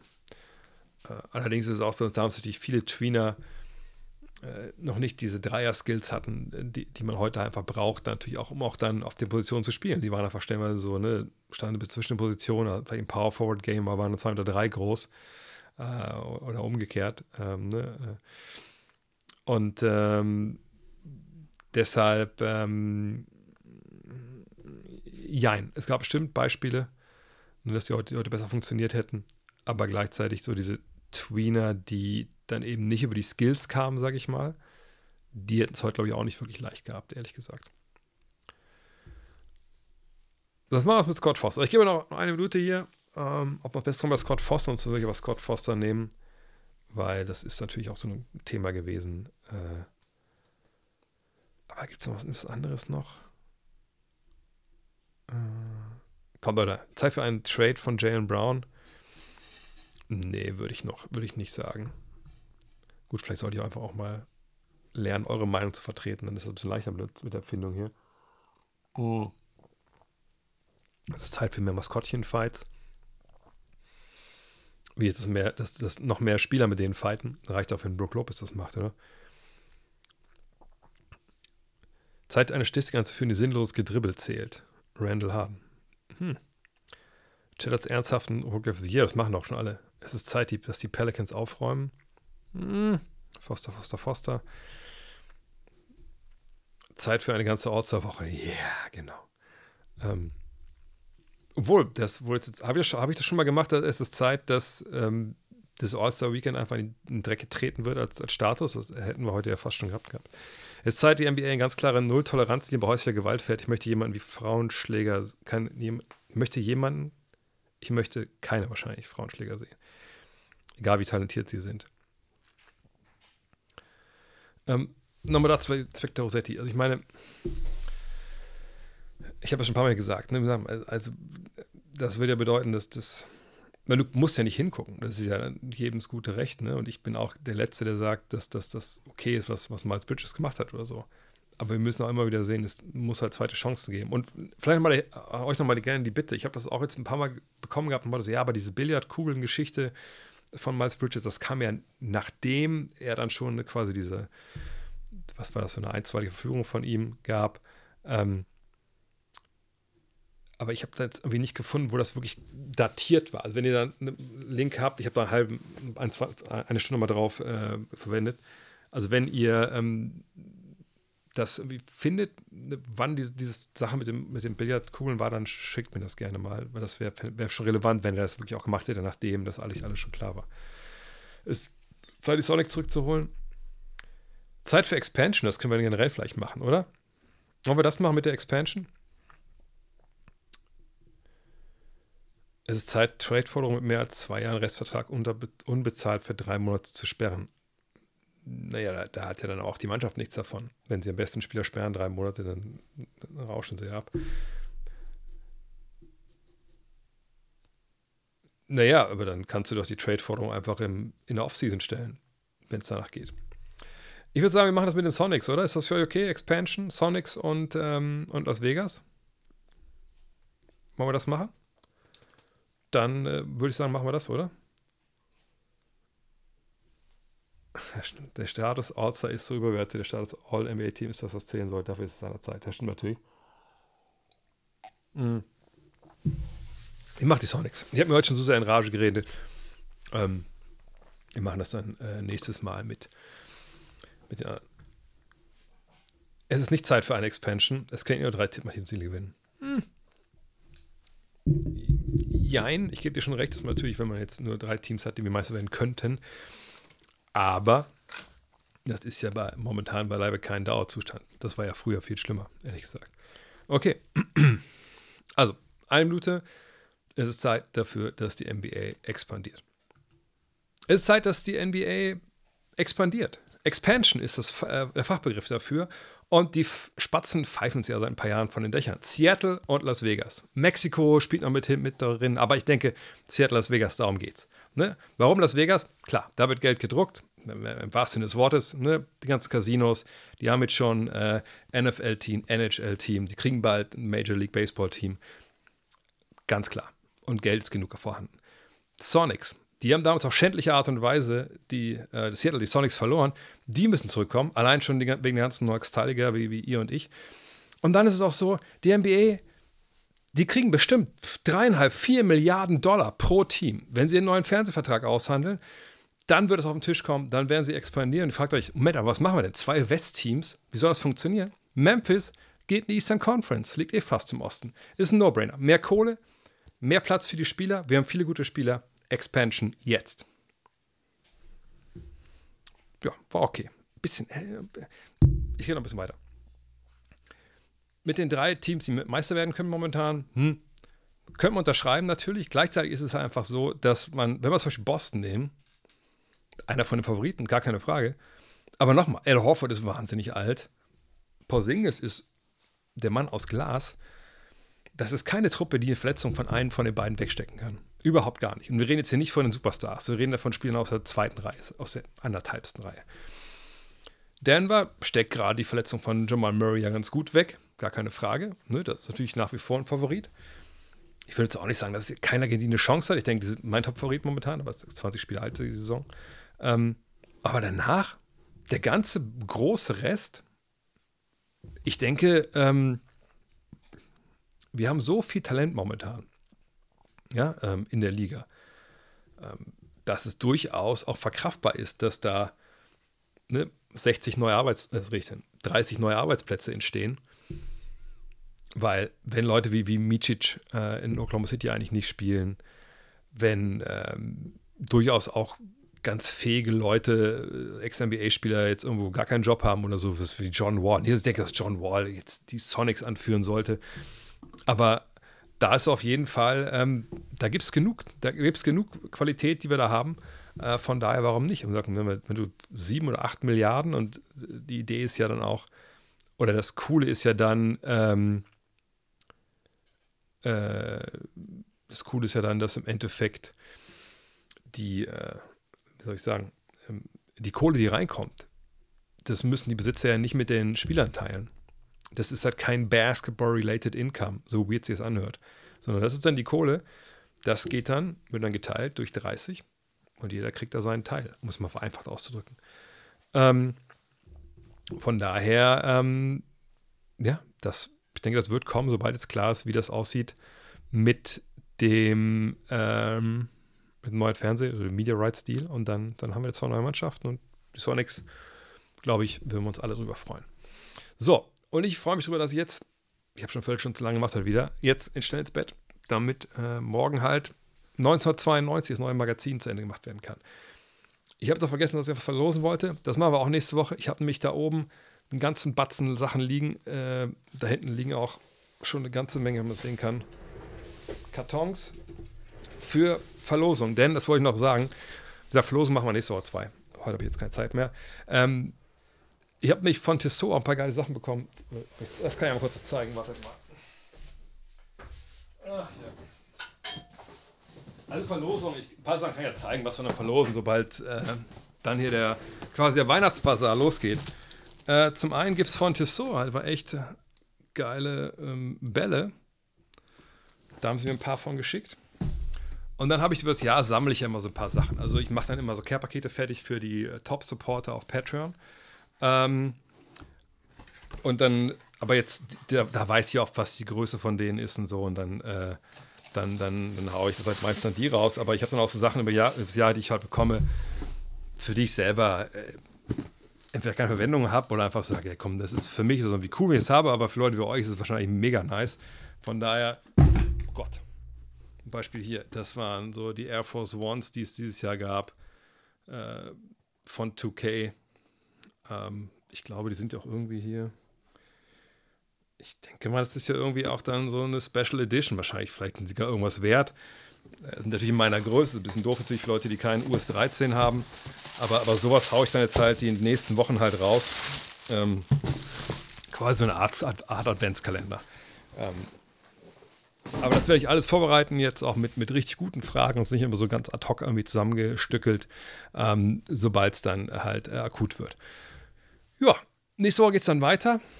Äh, ich hoffe, dass die Tage auch, also mein Plan ist wirklich auch zu sagen, jetzt, ey, wenn die Abgabe morgen durch ist, dass dann auch, vielleicht werfe ich morgen Abend sogar einen Stream an und, und zocken endlich wieder ein bisschen 2K. Das habe ich jetzt irgendwie gar nicht hinbekommen die ganze Zeit. Ich habe einfach Bock, mal so einen Tag richtig an der Xbox zu versumpfen.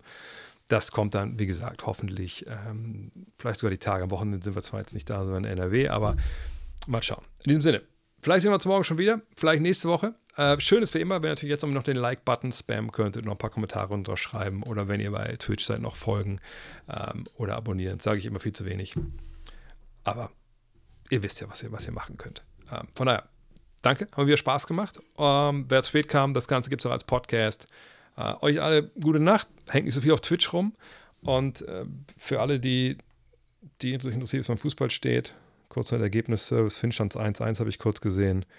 Ähm, immer noch 1-1, ich habe nichts verpasst. Von daher, haut rein, ciao.